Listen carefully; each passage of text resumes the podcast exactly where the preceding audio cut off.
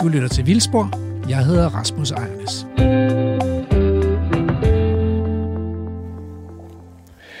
Hvis, øh, hvis I nåede at høre lidt svensk i baggrunden, så er det fordi, vi, Vildspor er jo i Sverige på vores øh, sommertur. Og, øh, og det afsnit, vi skal, vi skal lave i dag, der, der skal vi simpelthen ud og se på noget svensk natur, og vi skal tale om noget svensk naturforvaltning. Og vi har simpelthen taget en gæst med fra sidste uges øh, Vildspor, nemlig Martin Stolze. Øh, velkommen igen til Vildspor. Tak. Men, men så har vi også Emil Åsagård. Ja, hej. Hej. Og du er svensk, og det, det, nu, det bliver simpelthen en crash-test, det her. I bliver kastet direkte ud i svensk øh, sprog, men Emil bliver så også kastet ud i dansk sprog, fordi han skal forstå, hvad det er, vi spørger om. Så det kan gå helt galt, og det kan gå helt godt. Øh, og vi bliver nok nødt til indimellem at oversætte, og der er det så heldigt, at øh, Martin er ægte tosproget. Så det skal nok gå. Øhm, men øh, vi, vi står i en svensk vejkant. Vi kan høre græshopperne synge. Og øh, jeg bliver nødt til at spørge, øh, Martin, vil du, sige, vil du fortælle, hvor vi står, og hvorfor vi står her? Øh, Vi står i øh, det østlige øh, Skåne ved en øh, lille landevej her, øh, og der er tørt og gul sommer, altså augustgul omkring os. Øh, Vi kigger på nogle ret kedelige foregræssede folde her, men så gemmer der sig et meget fint sted, som vi skal ned og kigge på. Øh, Under, vi kan se, der står en, ja, en højspændingsledning, og takket være den, så har man holdt jo træerne, trævæksten nede under ledningen. Så det vi kalder på svensk en ledningsgata. Øh, så er der altså et, et kær, et drikær, som er overlevet, som ikke er vokset til i Ellesum, som det ellers ville have gjort. Så det går vi ned. Nu er der så, øh, øh, hvad skal man sige, det er, det er, og det er, det er fundet, og, og, og man tager hånd om det. Nu går vi ned og kigger på det. Og, øh, og grunden til, at vi har taget dig med, Emil, det er jo, at du er jo biolog, mm. og du er svensker, og du har erfaring med svensk naturforvaltning. Det har du arbejdet med, og det arbejder du med den dag i dag som, som biologisk rådgiver i et konsulentfirma, der laver rådgivningsopgaver for myndighederne. Ja, det stämmer. Det er så Ja. nogenlunde præcist. Mm. Är Och privata aktörer, lite olika kunder. Og hvad, som udgangspunkt er du sådan mest til planter, eller dyr, eller svampe, eller hvad er det, du øh, Ja, det är specialiseret i? planter och, og, och lavar skulle jeg säga. Ja. Mm. Og lav, larver, det er ikke larver. Altså, det er ikke, det er ikke de der sommerfulde larver, men det er laver. Altså de der øh, laver, som vokser på sten og fattig sand og, og stammer og sådan noget. Øh, men jeg tror nemlig noget af det, der kan blive lidt interessant, det er, selvom vi er to lande, der næsten forstår hinandens sprog, mm. så har vi forskellige landskaber, og vi har også forskellige traditioner for, hvordan vi forvalter vores natur. Så det håber jeg, vi bliver lidt klogere på i dag. Mm. Men skal vi gå ned og kigge på det kær? Yes.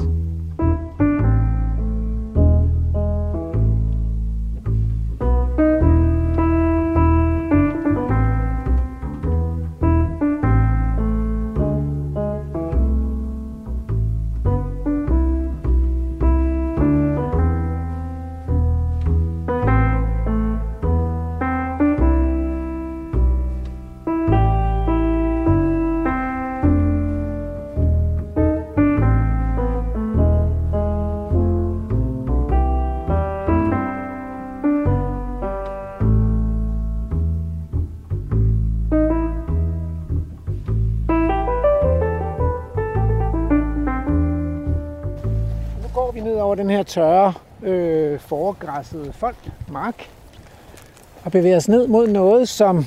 Og vi kan også konstatere, at her er simpelthen ikke en blomst. Og der, er- der er en blomst. Der står en gammel halvtør røllik, ikke? Jo, det er faktisk rigtigt. Ellers så er det kun græs. Alle blomsterhoderne er bidt af, og det er jo det, forerne gør. De elsker blomster.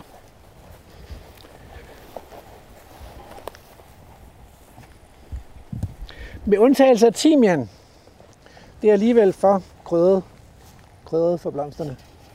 Ja, det tror jeg egentlig også, vi spiser, men den er jo så lav og krybende, så den, den kommer simpelthen under bidehøjde, også for får, ikke? Martin, der er sådan et blå skilt, hvor der simpelthen bare står naturreservat her. Det er fordi, det er det, det er. Det er et lille reservat, altså, som begynder her, hvor ja. Ja. vi åbner hegnet nu. Så det, den folk, vi er gået igennem, er bare en almindelig mark. Øhm, og det er tegnet på naturreservat. Øh, det blev oprettet for relativt nylig. Altså man laver jo nye naturreservater en gang. Det vil sige på dansk et fredet område, men det er ikke helt det samme som et fredet område. Det, det er lavet altså med hensyn til nogle ret specifikke naturværdier som regel. Og det her kær er et af de argumenter for, at der skulle være reservat lige præcis her. Rasmus, ved første øjekast, hvad tænker du så? Øh, jamen, vi, vi venter lige lidt med at sige noget, ikke? fordi vi står lidt i, sådan en, en, i en kant, og der står vokser lidt brændnælder, eller der vokser noget øh, draphaver eller kvik eller sådan Så lige her er der ikke super spændende, men så skal man ikke ret langt ned af skråningen her, før man kan se, at der vokser elletræer, rødel, og det er jo som regel et tegn på, at der sker noget. Ikke? For fra den her tørre mark og så til rødel, der er et stort økologisk spring, og det skyldes, at der kommer noget grundvand ud her. Så det, det er elletræerne står for. Så det tænker jeg. Men det er jo ikke, altså, det der blomstrende kær, det mangler vi jo ligesom. Det, det er så det, vi forhåbentlig skal ind og se nu. Altså sådan en, et lysåbent levested med, med, med masser af blomster, og, og vi går meget tørskoet her, men det må godt blive vådere. Du har taget dine gummistøvler på, Andrew. Du er bedre, du har bedre fodtøj på end mig nu. Det er aldrig sket før i en eneste vildsporsreportage. At jeg, at jeg har ordentligt fodtøj på. At du slår, du slår radioverden på fodtøjet. Jeg lå gummistøvlerne blive hjemme i øh, bilen. Det var dumt. Jeg snydt lidt og spurgt Martin. Det var klogt. Prøv nu at se, der er vand. Nej. Altså her er jo noget, der ligner en lille kilde. Kildevæld, der, det løber faktisk ned. Og trods at det er jo som sagt øh, knastørt deroppe, så er det, så det er jo grundvand, der kommer ud her.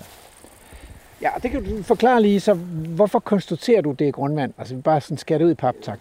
Fordi at det løber nu, altså hvor der ikke er noget øh, overfladevand at snakke Ja, om, ja. og, øh, og det bliver ved. Altså det, det, det tør aldrig ud. Så kan man jo også kigge på, hvad der, hvad der så er af ting. Altså der er jo øh, nogle mosser, hvis man begynder at kigge på dem, men der er også vandlevende dyr, altså der vil være vorfluelarver og sådan nogle ting, som er afhængige af, at der er kontinuerligt vand. Og, og, og, og, øh, og det er jo ret fascinerende, at der i det her knastørre landskab pludselig kommer vand op af jorden. Altså, og det er jo ikke engang, man kigger om, hvor, hvilken bakke kommer det der vand ligesom ud af, ikke? Men det kommer op nedefra. Ja, der er jo en højdeforskel på et par meter, men så er det heller ikke værre. Nej, nej. Øh, så det kommer fra det plateau deroppe, hvor, hvor det jo regner. Nu siger det tørt. Det, altså årsnedbøgerne er jo ikke, er jo ikke lavere her end alle mulige andre steder, så det, det regner selvfølgelig, og det, det regnvand, det trænger ned, og så kommer det også ud et sted. Det kommer ud her. Og det har de jo i virkeligheden gjort kolossalt mange steder i landskabet, både her og i Danmark. Men de fleste steder er jo drænet væk, eller Ja. reguleret væk. Og, og det her, det er sådan, det, der er sådan en lille bæk, der slanger sig ned igennem arealet. Men når man så løfter blikket og kigger ud over arealet, så er det et, et ret stort område, der ser ud til at være grundvandspåvirket. Der står elletræer i kanten, og, og man kan se, der er så noget fugtigbundsvegetation, vegetation. Der er noget mjødure, der, der, der er nogle starer og kærbregne eller sådan noget, en angelik, kærtissel. Så, så det er et, et vådområde. Ja, og hele skrænten, altså det som er ellesump nu, har også været grundvandspåvirket, og, og vi har formentlig set noget lignende ud pletvis. Så der har været flere af den her slags rigkær, som det her er. Ikke? Øh, meget er så blevet til elleskov, men det her har overlevet på grund af den her øh, kraftledning. Formentlig. Og, og så er der noget skåret noget vegetation ned her i kanten. Her har man jo gjort det. Vi, vi kigger ud, skal vi sige, på en, øh, en flade, som har været slået helt klart. Om det har været med le eller med en eller anden lille maskine, det ved jeg ikke. Øh, og så har vi ude i midten øh, det, vi og kigge på, som er meget mere blomstrende, som ikke har været slået endnu. Og det er den, det er den kerne af det, det bedste rigkær. Øh, og det var det, man sådan set fandt. For det her har ikke været kendt sådan af, af hvad skal man sige, øh, øh, landstyrelse myndigheder i som forfærdelig mange år. Øh, det var den tidligere ejer selv, som gjorde opmærksom på, at øh, der vokser orkideer og sådan nogle ting. Ikke? Øh, og så kom det her med i, i det øh, hvad skal man sige, plejeprogram, man har for Rika. Øh, og, og det man så har gjort, det er ligesom at, at prøve at udvide det lysåbne trænge. Det var jo ved at vokse til så småt, altså trænge elletræerne og piltræerne lidt tilbage. Men også der noget stå, som vi kan se. Øh, Der står spredte buske ja. derude af, af pil, og måske er det et par hasler, der står dernede, eller er det bare el? Eller, Det er hasler Det er hasler også. Øh, og, og så den de her slet, det er jo lavet i noget, der ikke er særligt blomstrende. Altså det er for at trænge, øh, hvad hedder det, øh, der er lidt, lidt øh, tagrør måske deroppe, og så er der jo meget af den her skogs, skogssav, Ah. hvad hedder den øh, på dansk? Øh, Øh, Skovlaks? Nej, ja, skovkoglaks. skovkoglaks, ikke? Øh, og mjødeurt, og altså højstavte sam, samfund. Ja. For at trænge det tilbage og måske udvide den her blomster. Men, men altså, øh, Emil, er det, er det den normale måde øh, at lave øh, beskyttet natur på i Sverige? At der er en, en ejer, der ringer til myndighederne og så siger, ved du hvad, kom og kig, jeg har noget fantastisk natur. Eller hvordan foregår sådan noget naturbeskyttelse i Danmark? Eller i Sverige? Eh, både och tror jag. När det gäller eh, gräsmarker så är det väl ganska ovanligt. Eh, tror jag. Det är ganska ovanligt att man skyddar gräsmarker i Sverige nu för tiden överhuvudtaget. Mm. Eh, det är kanske små rikkär som Ja. det händer. Men Men det har jo sin egen, øh, hvad skal man sige, sit eget lille program for at beskytte, altså nationalt og i Skåne også, øh, for at beskytte netop de her meget specielle kalkrikær. Men altså ved, men det er jo en landmand, der ejer det, ikke? Altså ved han godt, at, at rigkær er noget særligt, eller hvordan ved man godt, at det er specielt, eller? Det er meget forskelligt, hvordan ejere er. Nogle, nogle ejere kan jo godt selv se det. Og så ringer man til Lænsstyrelsen. Hvad, hvad er Lænsstyrelsen for noget? Eh, ja, alltså vad, vad kan man översätta det Man till? kan jo godt kalde amter, men det er ikke helt det samme. Altså nu har vi ikke amter i Danmark Nå, længere, men, men altså det er statens forlængede arm regionalt. Det vil sige, at Skåne er et land, så det er ikke en kommune, men det er en statslig administration, der arbejder med, med de regionale. Så når, når staten siger, at vi skal gøre noget for rigkærne, Ja. så er det Landstyrelsen i Skåne, som så rent praktisk øh, Okay. Øh, kortlægger dem og finder ud af, hvad man skal gøre. Ikke? Så, så i Danmark ville man ringe til en kommune, formodentlig. Ja. Det er- Og det vil sige, at det er også Landstyrelsen, som har den biologiske ko- kompetence, forhåbentlig. Ikke? Altså, de har jo en masse øh, dygtige biologer ansat, som, som kan arter og kan områder. Ikke? Kommuner köper normalt sett inte in mark på det här sättet i Sverige. Men man kan också tänka sig, om det nu växer orkidéer här, orkidéer älskas av alla. Ja. Det är lätt att tänka sig att en markägare ser, ser värdet, ja man förstår värdet på en sån här plats. Men det jag tänkte säga är att eh, om det inte görs mycket sådana här initiativ från markägare i gräsmarker så är det betydligt vanligare i skogsmark att det är markägaren som tar initiativ. Okay. Och det är ett politiskt beslut. Hvad med altså, bi- biologer, sådan nogle nørder, der går rundt og finder sjældne planter og sådan noget? Kan, kan initiativet også komme fra, fra specialister, altså professionelle artsnørder? Mm. Det händer nog, nej, det är ganska ovanligt. Altså, man kan jo gøre op, opmærksom på ting, og man rapporterer, altså de nørder, du snakker om, som jeg ved ikke, om jeg selv er en af dem, men jeg rapporterer på, artportalen. ja, du är nörd Martin. Ja, okay. øh, Face it. Hvad hedder det? Øh, altså, vi har jo artportalen, det der i Danmark hedder øh, arter.dk, eller ville hedde Naturbasen, hvis man bruger den. Øh, så rapporterer man, hvad man ser, og og de der fund, de kommer jo på en eller anden måde ind i systemet. Det kan være lidt forskelligt, hvornår de ligesom bliver, hvor meget der bliver kigget på den, men, men øh, det spiller altså rolle, hvad man rapporterer. Hvis man rapporterer noget specielt godt, så skal det sådan set blive brugt i forvaltningen. Okay. Øh, Men når så sådan et projekt her går i gang, øh, er der så nogle penge i det? Altså, for, kan ejeren ligesom få, noget, få en gevinst ud af at få noget erstatning, eller få noget, øh, hvis der kommer en fredning på, eller hvad, hvad sker der? Hvad er den videre proces? Øh, ja, er det korte svar, men det er jo meget forskelligt, hvordan de der ordninger ser ud. Øh, altså til, hvis det bliver et reservat, for det første, hvis det bliver form, det vi siger formelt beskyttet, ikke? Øh, så er der jo en erstatning, men den, den står i forhold til det tab, man så har. Så det vil sige, hvis man afstår en skov, som ellers kunne, kunne Afvirkes. afvirkes, afdrives, øh, og havde en masse tømmer stående på det, så får du en høj erstatning, og du får, du får reglerne er øh, markedsværdi plus 25 procent. Så det er sådan en ret stor erstatning. Men hvis på sådan her areal, den har jo ikke ligesom nogen øh, produktionsværdi. Så der, jeg ved ikke, hvad erstatningen ville have været her, men det, det er jo lidt eller ingenting. Mm. Og som regel noget, der er baseret på frivillighed også. Ikke? Mm. Øhm, derimod har de, øh, de her rig, når man har et specielt program for rigkær, så betyder det, at de har en, en pose penge til at lave indsatser for i lige præcis rigkær. Og så er nogle af de her specialindsatser findes der, ikke? Og altså, det er vel sådan noget, man ringer til jer om, Emil. Altså, hvis man skal lave noget, en indsats, noget vort, øh, naturvorten eller naturpleje. Mhm. Hvad, hvad, hvad kan det bestå i sådan en rigkær her? Altså, jeg vil jo, jeg, jeg tænker sådan nogle restende dyr, eller hvad, hvad, hvad vil man tænke?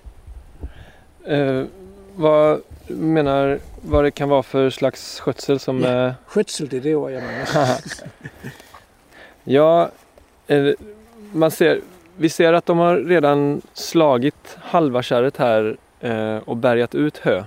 Det har varit ett kärr som är näringspåverkat och inte, inte, eh, inte betat eller slagit på, på decennier antagligen. Så det har funnits en igenväxning. Ja. Och sk- skötseln Eh, i, i alla sådana här områden handlar mycket om att först eh, försöka förhindra den pågående igenväxning. I Sverige är det få kärr, rikkärr som inte, är, som inte behöver restaureras. Så den, den, det finns nästan inga kärr som jag sett som inte har en pågående restaureringsskötsel. Och restaureringsskötseln består i att ta bort små träd, igenväxande träd och buskar och slå bort eh, höga örter i Altså mjødeurt og den slags. Mjød, altså elgræs. Og, Høje, høje, høje vækster. Ja. ja, ja. i utkanten utav eh, värdekärnan då. Og det er, vel, øh, det er vel meget godt, at man ikke har slået det hele, Ja, men bare har slået noget af det, fordi der er, der er stadigvæk blomster. Det er det, vi, vi skal ned og kigge ud og se på det, vi kalder værdestjernerne, altså kerneområdet, ikke? Ja, jo, det skal vi. Øh, ja. jag kan säga också tillägga att den här sortens skötsel där man slår utkanten först, de här höga örterna, det är ganska nytt i Sverige. Jag vet inte hur, hur, om ni sysslar med det i, i Danmark, att man har en differentierad skötsel på värdekärnan och utvecklingsmarken. Men i Sverige är det 5-10 år gammalt i princip, att man differentierar så att värdekärnan sparas längre för insekter och Det er det der værdifulde kerneområde, som vi skal ind og kigge på. Og og det, det, der er jo to pointer her. Ikke? Det, der er ikke så store problemer derinde, fordi væksterne er lidt lavere. Mm. Øh, og, og, så, og så får man så samtidig blomstring, selvom man har høslet, så man slår ikke hele engen, men kun noget af den. Det, det giver meget god mening, synes jeg. Super god mening. Det er jo, men det kræver jo nogle, nogle øh, ressourcer. Det er jo besværligt. Du kan jo ikke køre med maskine her. Det er jo, det er jo øh, i hvert fald delvist lavet i hånden, eller hvad? Det må det være, ja. Det tror jag också.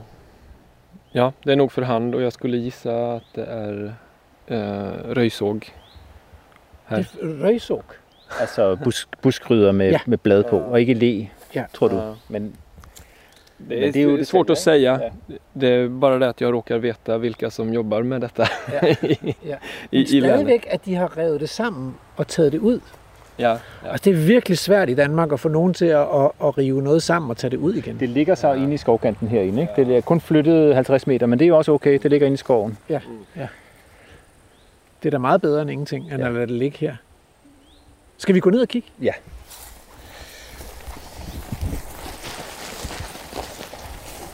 Rasmus, mens vi træsker her, så tror jeg fint, du kan... Rekapitulere. Yes. Ja, vi er øh, på Vildsborgs sommerturné. Vi er i Sverige, og øh, vi bevæger os rundt i et, øh, et rigkasseområde sammen med Martin Stolze, som er naturhistoriker, men ikke biolog. Og øh, Emil og øh, Åsa Åsegård. Åsa Gård, ja, Emil Åsa Gård, som er biolog øhm, og arbejder som øh, konsulent på naturprojekter for myndighederne. Hov, der var, nu, nu fandt Martin høriven. Øh, den lå herinde i vegetationen, som i øvrigt ser fantastisk ud. Jeg glæder mig allerede til at komme derind. Og det er en sjov, øh, sjov model med sådan et, øh, en ret let hørive med sådan nogle plastiktænder eller sådan noget, som ikke øh, river alt for hårdt i vegetationen. Så lige samler det løse op. Det var sjovt. Øhm, og øh, det vi skal blive klogere på i det afsnit her blandt andet, øh, det er jo forskellene på dansk og svensk naturforvaltning. Og det er jo en historie, som minder om den danske historie. Dette område er blevet sparet ved et tilfælde. Ja. Og tilfældet her, det er så de højspændingsmaster, vi står under. Derfor er det ikke groet til med skov, men derfor er det blevet holdt lysåbent. Øhm, Og derfor har vi nu denne her rest af blomsterrig lysåben vegetation, fuld af græshopper, som man kan høre. Og der er sommerfugle i det, og der er blomster, og jeg kan se, at der er rigtig meget blomstrende djævelsbid lige nu.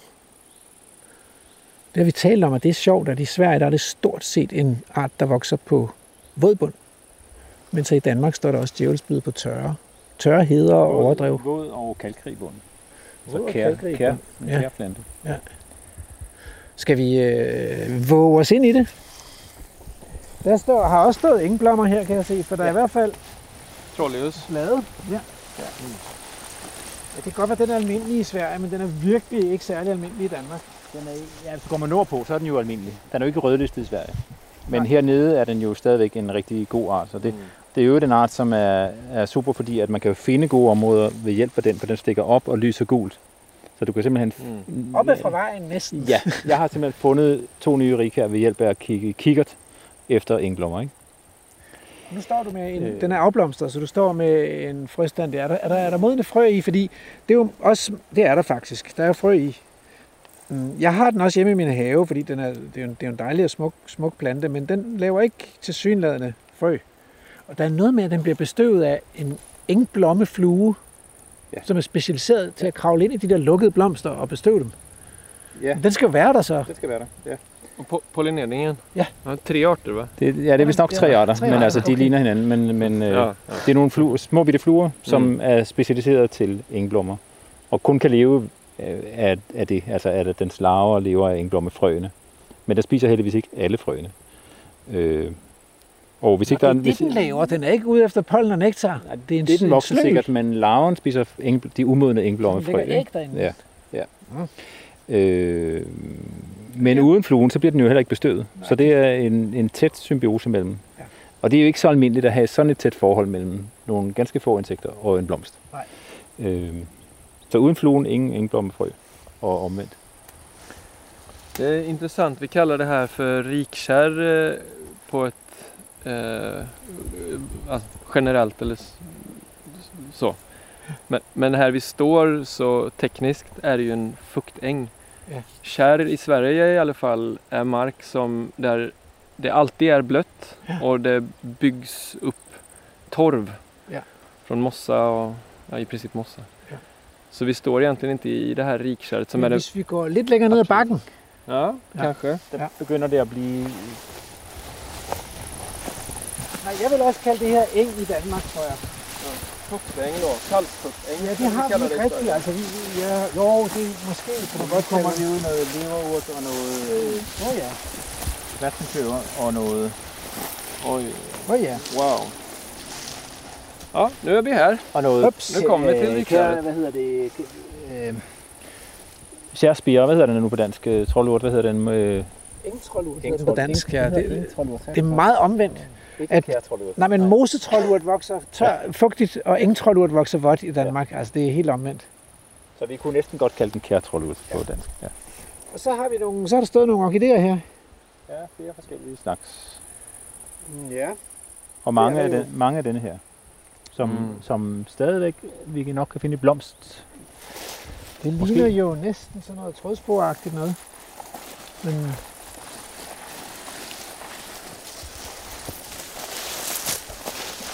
Bortset fra, at den har så store frøkapsler. Og jeg er ikke særlig god til orkideer, så jeg skal ikke... Nå, men Kloge mig på sump, øh, sumphulæbe, okay. som jo er Det en... da blomstre endnu. Ja, den er, vi kan nok finde en enkelt en. Men den er jo bestandsdannende, altså den laver øh, øh, rød, altså udløber simpelthen. Så den, det er jo ikke en almindelig art, men der hvor den er, der er der tit mange af den, som der er her. Og hvad er det for en fin lille en her? Men det er vildt hør. Hvad fanden laver den her nede? Den vokser i sådan nogle steder. Vi ser den aldrig på tørbund. Ja, det kan, kan den jo vokse, men jeg har aldrig set den på tørbund. Åh, jo, i, det finns i Ja. Skåne också. Ja.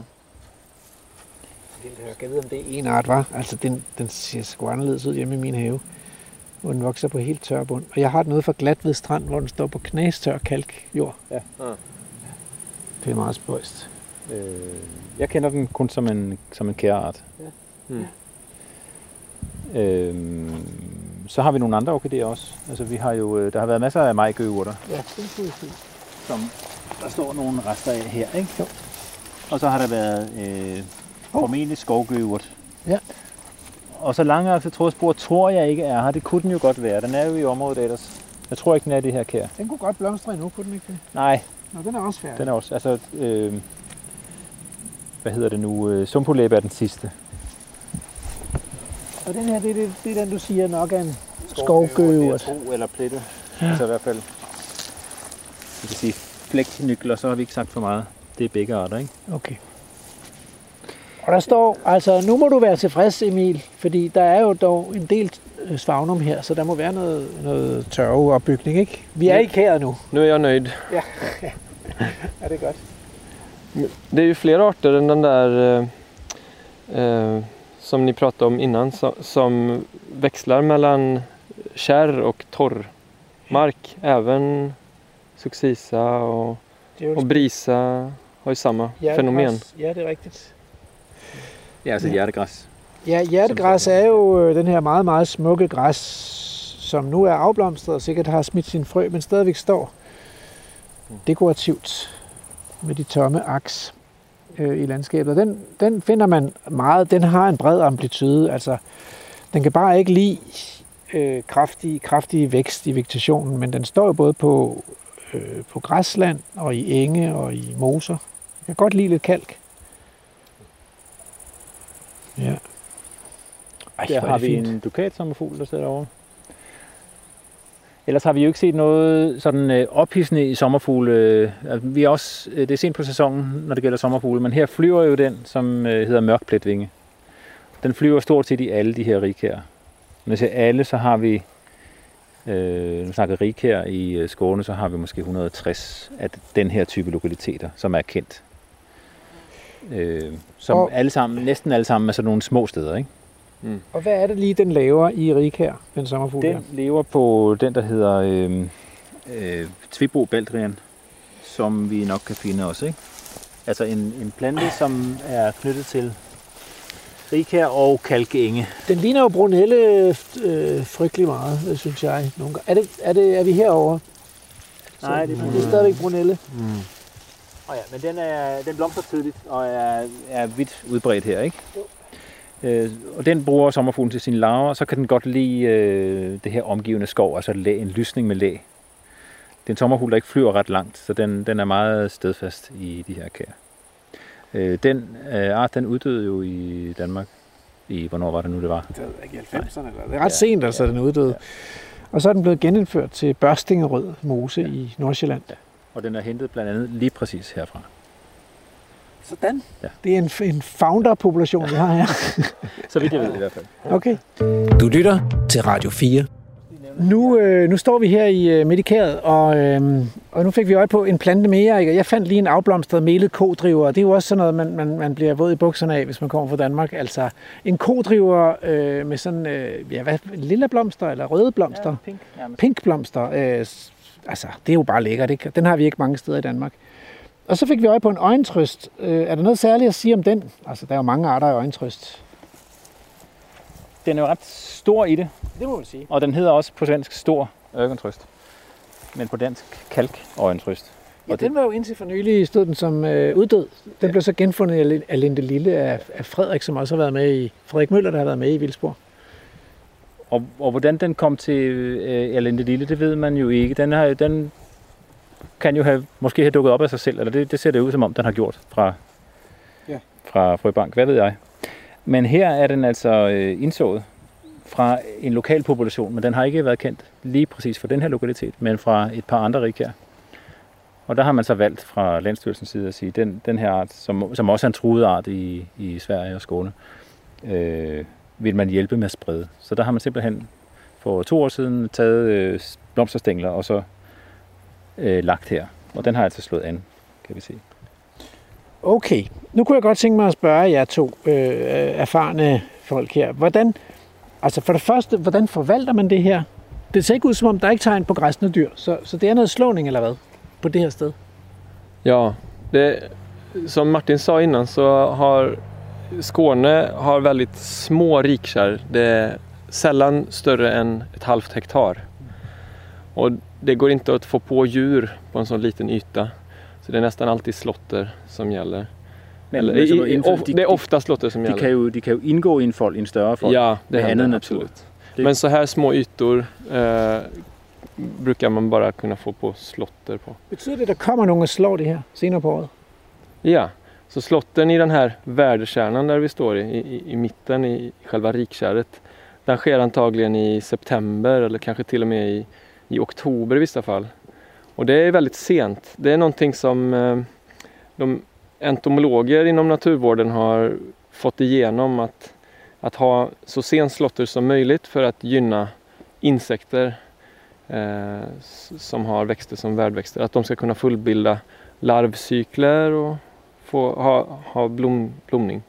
Det skal Længe. vi lige øh, her. Det er altså en, en, en, insektkendere eller insektspecialister, de her entomologer, som gerne vil have, at man freder vegetationen, fordi at der er altså insekter, der lever af den her vegetation. Og det er jo lidt det, vi har talt om med helårsgræsning også. Og det er vigtigt, at, at hvis det er med græsne dyr, at, at der ikke er så hård sommergræsning, fordi så forsvinder fødegrundlaget for alle insekterne. Og det, det samme gælder lidt med slåning. Det er et problem, hvis man fjerner hele fødegrundlaget her.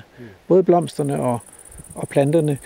Men jeg så der også, øh, Emil, øh, stå med en øh, rødel i hånden, som du har trukket op af kæret.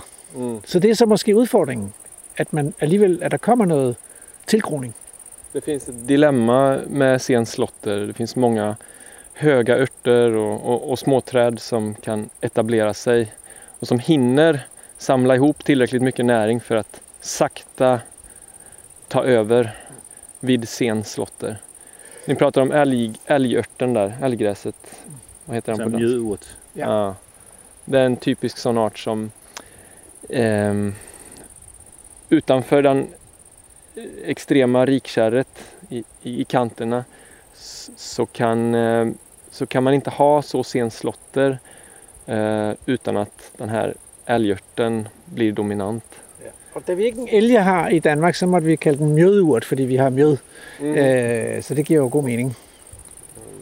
Men, men altså, det det er et dilemma, men kunne man ikke? Fordi jeg, jeg kan jo se en masse skov her, uden græsne dyr, og, og vi havde en, en, en græsmark deroppe med får på.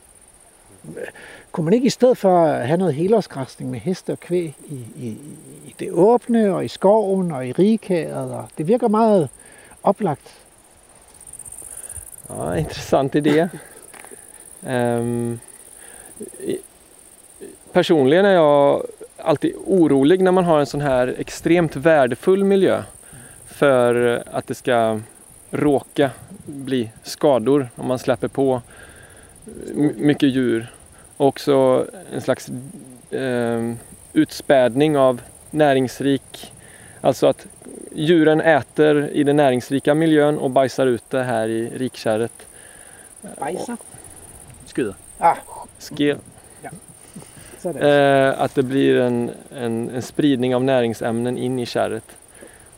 Eh, det finns en risk så Men altså, der er er jo som sagt kær, som ligger i eksisterende store græsningsområder, ikke Mm. med helårsgræsning, men med græsning, mm, øh, hvor der er næringsrige dele, og så er der stadigvæk kæret. mm. Og- Så vidt jeg kan se, så fungerer det fint. Og, og det er vel egentlig også sådan, at øh, ambitionen er at have græsning i kær. Det her med slotter er jo i mangel af bedre, fordi det er jo dyrt.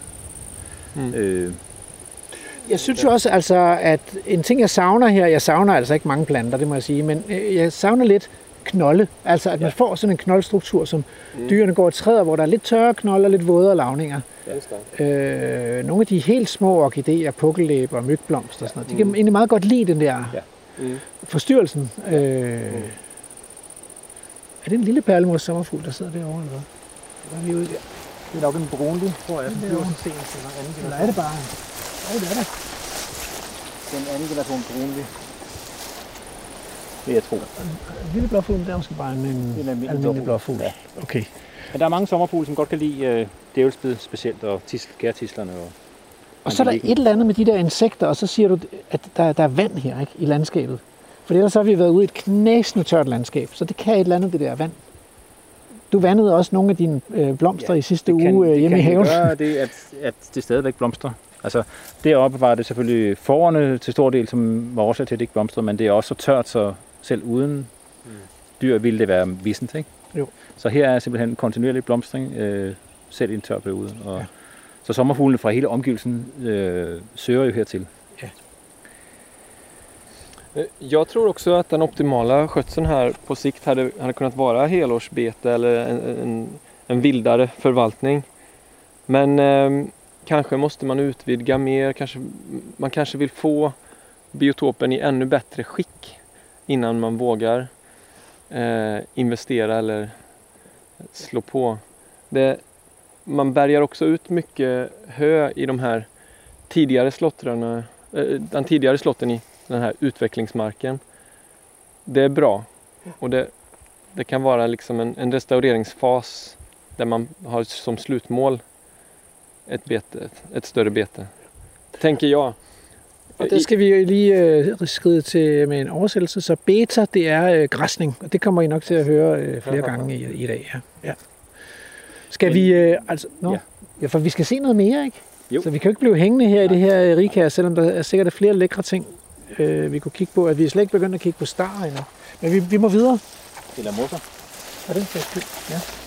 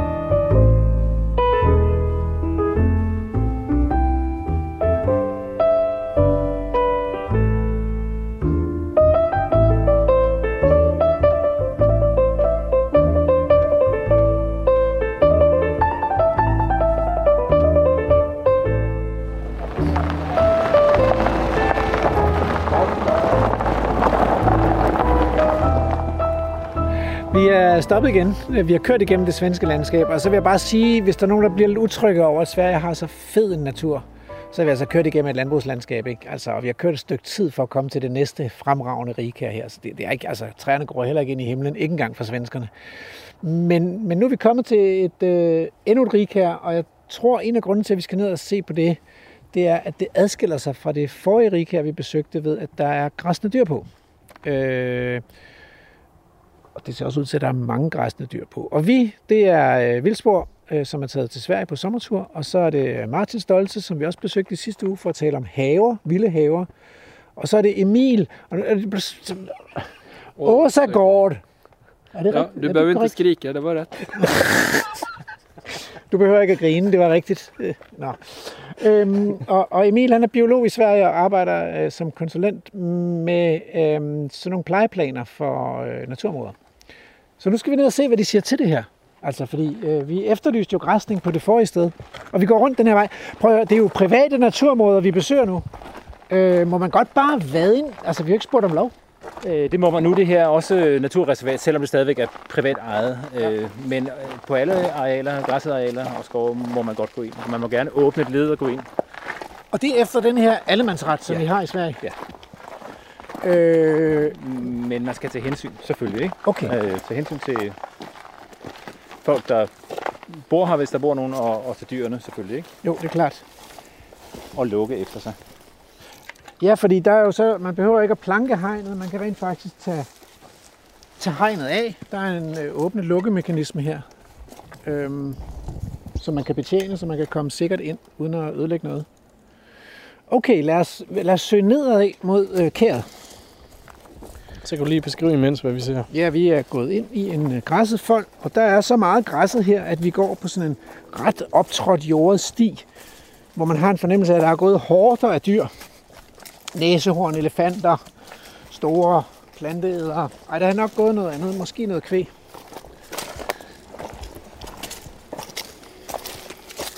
Noget, der er større end får, i hvert fald vil jeg sige.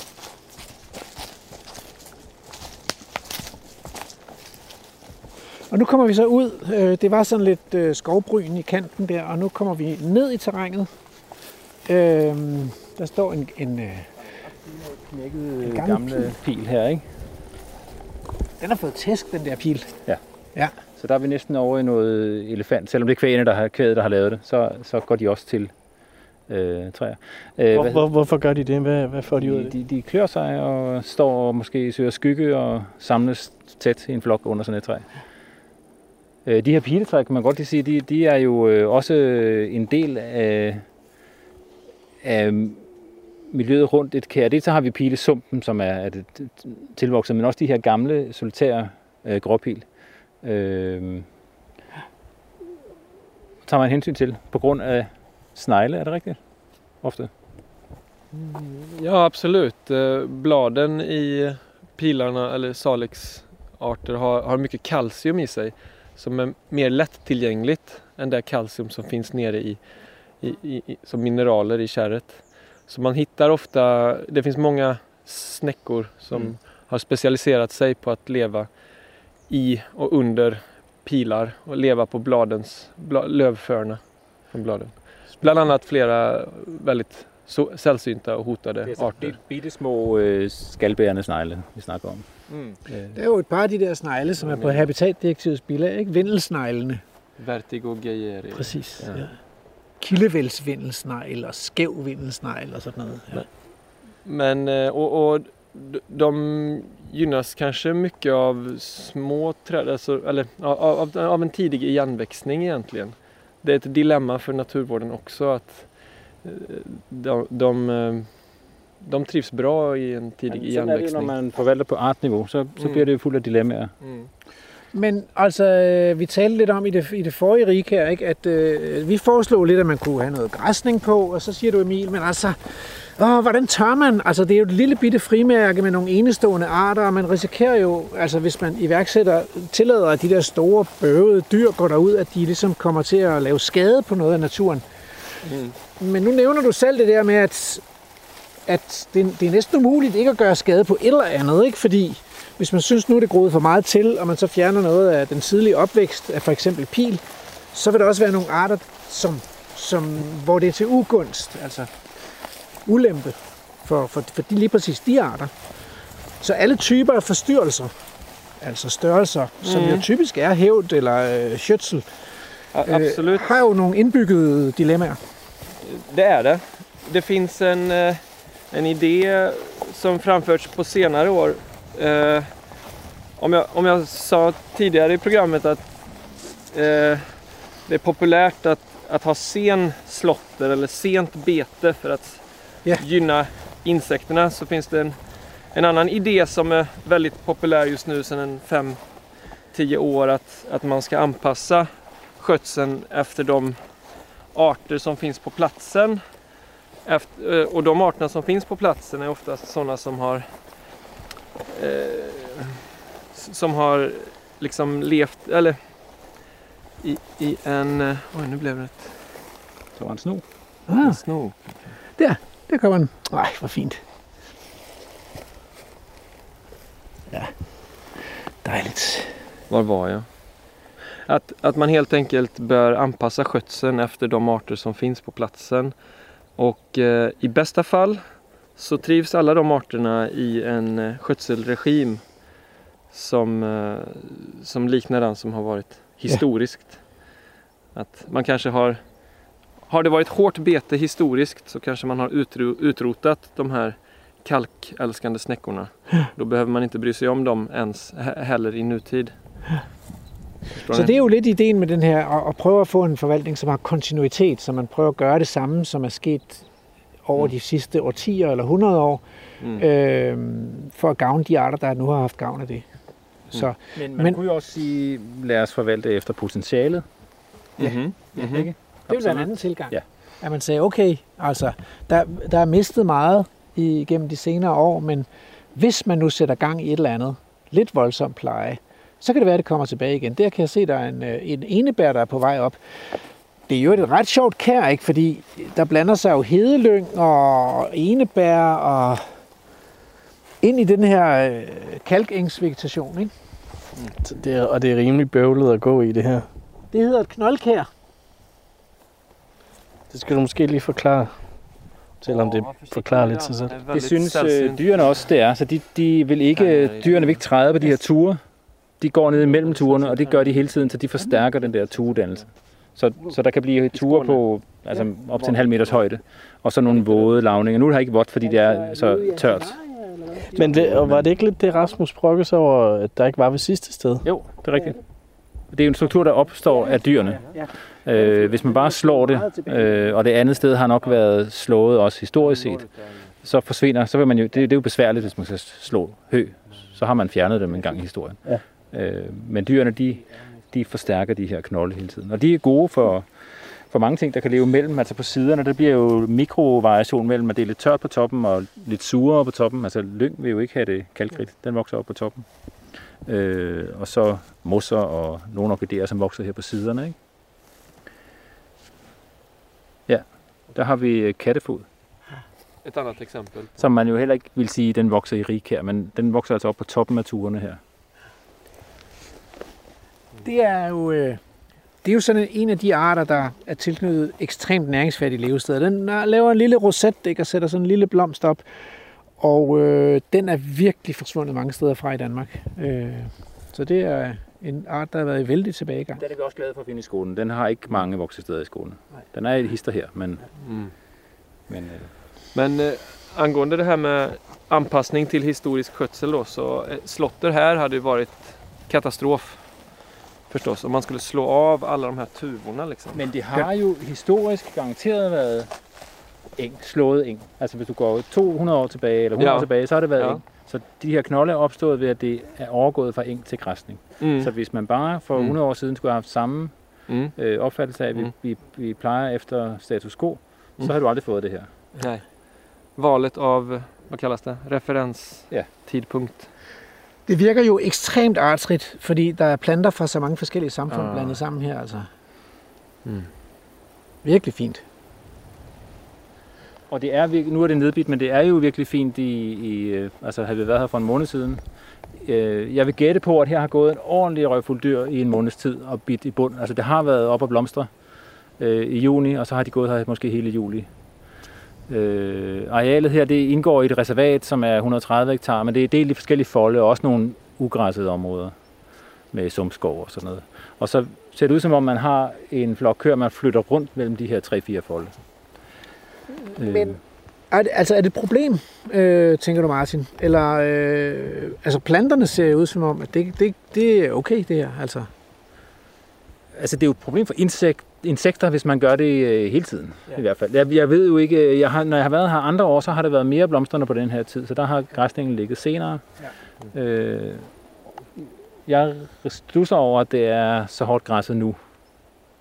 Men øh, altså, der er jo andre områder, så man kan sige, at i det her område vil de insekter jo nok overleve, ikke? Men øh, Eh, man kan undra vad det är för eh, problemarter man vill komma åt när man betar hårt här.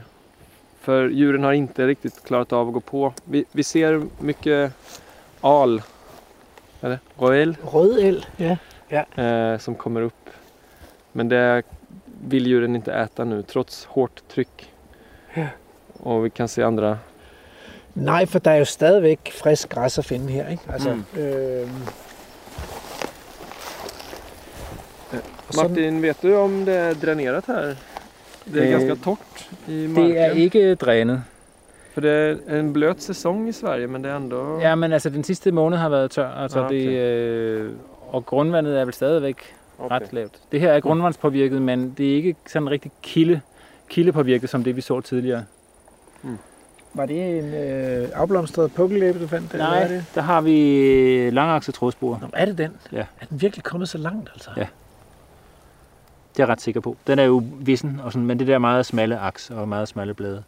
Og den samme, den lille så- her ved siden af, eller den, den, den, den er senere det blomstret? vil jeg tro, at det Ja, er. ja. Ja, den vokser her i hvert fald. Det er også en ekstremt truet art i Danmark. Nej, luft.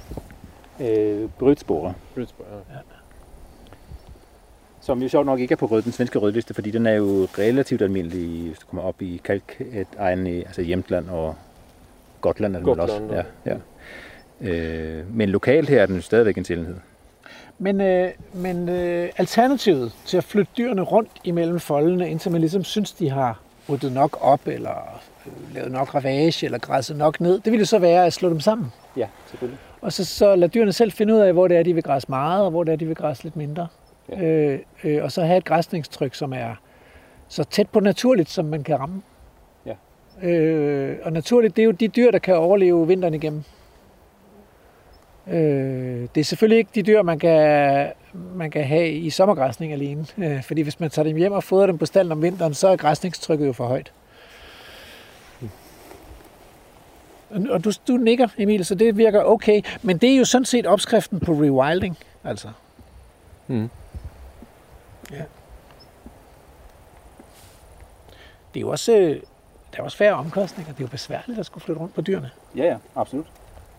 Men, men, øh, men det, det kræver nogle beslutninger. Altså, det er jo den samme diskussion, som, som øh, har været aktuel i Danmark i overvis, men som vi ikke rigtig har fået i Sverige endnu. Øh, vi kigger jo interesseret på, hvad der sker i Danmark, ikke? Men, øh, men hvis man skal sige sådan meget generelt, så har vi jo i Sverige mere traditionel naturpleje, og er måske på nogle parametre bedre til den del, eller, eller, eller har, har sat sig mere på den del. Men det betyder så også, at vi ikke rigtig får det der skifte i, i diskussionen i hvert fald. Men øh, lad os se, Ja, ja. om ikke det kommer her. Fordi vi har jo de, de samme udfordringer. Ikke? Vi har jo de samme dels, øh, hvad skal man sige, gode grunde til at slå ting sammen, og, men også, også øh, at, at dyrene simpelthen forsvinder fra landskabet. Det er jo, grund, det er jo grundproblemet, at Der mangler dyr. at, at det der øh, historiske øh, udmærkede øh, græsning, man har haft af, af udmarksområder og, og ugøde øh, græsmarker, den har vi haft længere i Sverige, og derfor har man, har man ligesom støttet så meget op, op at opretholde den. Men i dag ser vi jo, at dyrene også forsvinder. Og der er hele tiden områder, der glider ud af, af græsning. Ja. Øh, Men altså, er det, er, det med, er det ikke medvirkende også, at mange svenskere vil betragte det her som et menneskeskabt, altså det, det er menneskeskabt natur. Er, er det helt forkert forstået? Eh, vad sa du det sista? Om det... Om det er helt forkert øh, tænkt, altså at man som er svensker vil sige, kulturlandskab? det er et kulturlandskab. Ja. Jo, det är väl den allmänna åsikten och jag vet inte, det kanske är sant också. Mm. Alltså, Jo, Ja. men øh, jo, altså, på en måde er det jo sandt, fordi der er jo ingen tvivl om, at det er jo, når det ser ud på den her måde i dag, så er det jo i kraft af menneskers beslutninger, det ser ud præcis, som det gør her. Ja. Men det er jo mere spørgsmål om, om man, forestil, om man også har i forestillingen, at de her arter, de har haft et levested øh, i, i, i et millionårigt sigte. ja, ja, Ja. ja. Og det har jo ikke været menneskeskabt levested. Det har Nej. været naturlige levesteder. Man kan väl säga att naturtypen är absolut inte människoskapad. Men eh, människan har skapat de här platserna i, i Sverige. Men eh, som du säger, alla, alla växter i Sverige har varit någon annanstans under is, istiden. og, og andre mellemisttider. At, at vi, skal, vi vender lige tilbage til det her rewilding-perspektiv, som, mm. som, som måske er specielt dansk, eller ja, det kunne jeg godt tænke mig at snakke mere om. Men nu er det simpelthen tid til nyheder, og så skal vi se noget mere natur i anden time.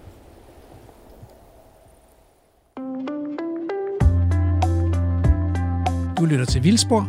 Jeg hedder Rasmus Ejernes. Altså, vi står og kampsæder øh, i et, øh, et, et tilgroet højstavte eng, øh, omkranset af græntræer og birketræer, øh, et sted i Sverige. Og altså... Jeg vil godt lige, jeg vil lige, lige pointere det her. For lytterne er der gået 5 minutter. 5 minutters nyheder. Ja. Vi har brugt halvanden time. Jamen altså, på at kæmpe os frem til øh, dette sted. Martin Stolse, som er med os her, øh, for at vise os den svenske natur. Hvad er det for et sted? Hvorfor står vi her? Øh, det vi prøvede at finde nu her, det var et sølehul, fra, øh, som kronhjortene øh, laver. Hvorfor laver de det? Det laver de, når de er i hænderne, når de er i brunst, for at gøre sig rigtig lækre for damerne. Men det, det, ligner, bare et mød, det ligner bare et møderbad. Ja, ja, men de tisser lidt i det også og sådan noget der, så det bliver Mm. rigtig, lugter rigtig dejligt, ikke? Jo. Øh, men de er ikke begyndt på det endnu. De kommer i brunst en gang om, om øh, halvanden måneds tid. Øh, men det er egentlig en bihistorie. Det vi står øh, på er jo, en, hvad skal man sige, ugræsset er jo er husdyr i hvert fald, men de her kronhjort er så mange her, så de faktisk giver et vist tryk. Vi så jo øh, medur, som var, var bidt af og sådan noget der. Men det er stadigvæk høj, altså højt øh, græs, ikke? Jo, og de er ikke så mange, at de vil kunne holde tilgroning af området tilbage, vel? Altså, det, det går stille og Det går roligt stille og roligt, men det har det er måske 50 år siden, der har været nogen form for kulturpåvirkning her. Men der er mange enebærbuske, så, så man kan godt få den øh, idé, at, at der har været græsne dyr på her engang. har der også været. Ja. Helt klart. Okay. Og det er et kæmpestort område, fordi vi, vi gik op fra bilen, og så, så gik vi ned igennem nogle høje, sådan lidt sure græsland, og så kom vi ned til en lille rislende bæk, og så gik vi videre og kom til et stort kampestenstrøget areal med enebærbuske, også tør høj bund, relativt artsrigt græsland. Og så har du så tvunget os ned i det her område med klæder og øhm, som vi har været igennem, tuet, stenet, og så helt oversået med blomstrende øh, højstavter. Der er hjortetryst og angelik, specielt rigtig meget angelik lige nu. Ikke? Der har været øh, blomstrende kærtissel også og sådan noget. Så det, det virker som et kæmpestort naturområde. Øh, det er det også. Altså det, vi er jo stadigvæk i et naturreservat. Den her del af reservatet har ikke så nogen, nogen øh, sige, pleje, drift, men det, det indgår i det, som hedder Jørresbækkens naturreservat, som er 130 hektar. Det er ikke kæmpestort, men det, det grænser så til en hel masse andre, øh, både øh, noget andet reservat og en masse bare private eget græssede områder. Og også noget fint skov i øvrigt. Øh, så man kan sige, hvor stort er det, det kommer an på, hvor du trækker grænserne, men vi snakker mange hundrede hektar sammenhængende, øh, varieret natur af forskellig kvalitet. Øhm, og med os har vi også Emil Åsergaard, og du arbejder som konsulent og blandt andet med plejeplaner. Det du sagde, det er et af de store problemer, næsten lige meget hvor vi kigger hen i Sverige, det er mangel på græsne dyr. Der, der, der er simpelthen ikke så mange dyr, som der var tidligere i jordbruget, og derfor heller ikke, altså, heller ikke så meget at arbejde med, når man skal lave plejeplaner. Hvad gør man så? Altså, fordi det ser jo ikke ud som om krondyrene her, det er svært for dem at, at, at holde det åbent. Så hvad er øh, sådan i 10, 20, 50 år et sigt? Hvad, hvad, hvad kan man så håbe på? Altså, Jeg ved vet ikke. Uh, eh,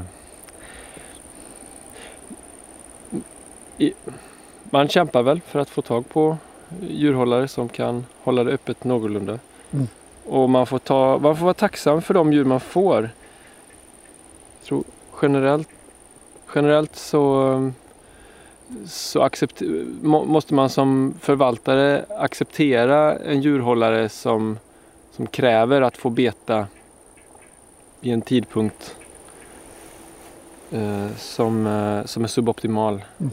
För naturvården. så det kunne for eksempel være nogle af de der landmænd, der gerne vil have deres dyr i sommermånederne ude på græsningsarealerne.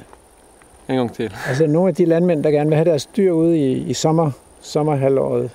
Ja, Maj till generellt, september, generellt va? vill man ha dem maj till september och man Ja. får acceptera Eh, får kanske, fast man inte vill ha får. Eller man får acceptera väldigt tunga eh, köttdjur då som, som kan göra skada eller inte beta som man vill. Alltså. Ja.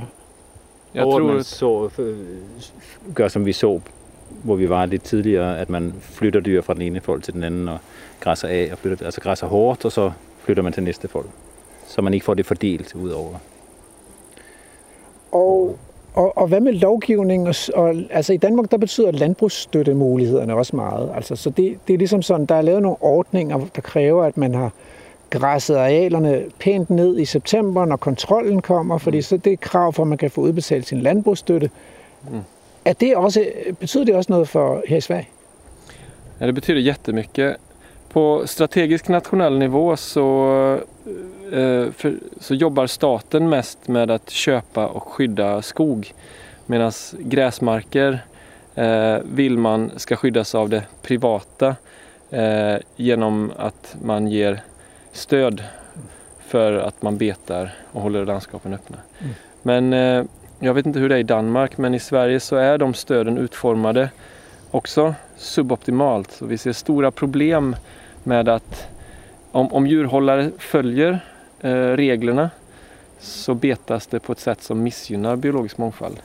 Altså i Danmark sker der nogle gange det også, at, at hvis, hvis dyreholderen ikke har dyr nok, så kører han ud på arealerne og brakpusser dem med maskinen, Mm. for at kunne øh, bestå k- kontrollkriterierne, altså, som, Yes. så man får udbetalt støtten. Det är samma i Sverige. Ja. Men det är också liksom, det är väldigt sorgligt i många fall. Det känns som om det borde gå att ändra. Jag tror att i reglerna står, eller det är öppet för tolkning. I reglerna tror jag det står att det ska inte finnas skadlig förna.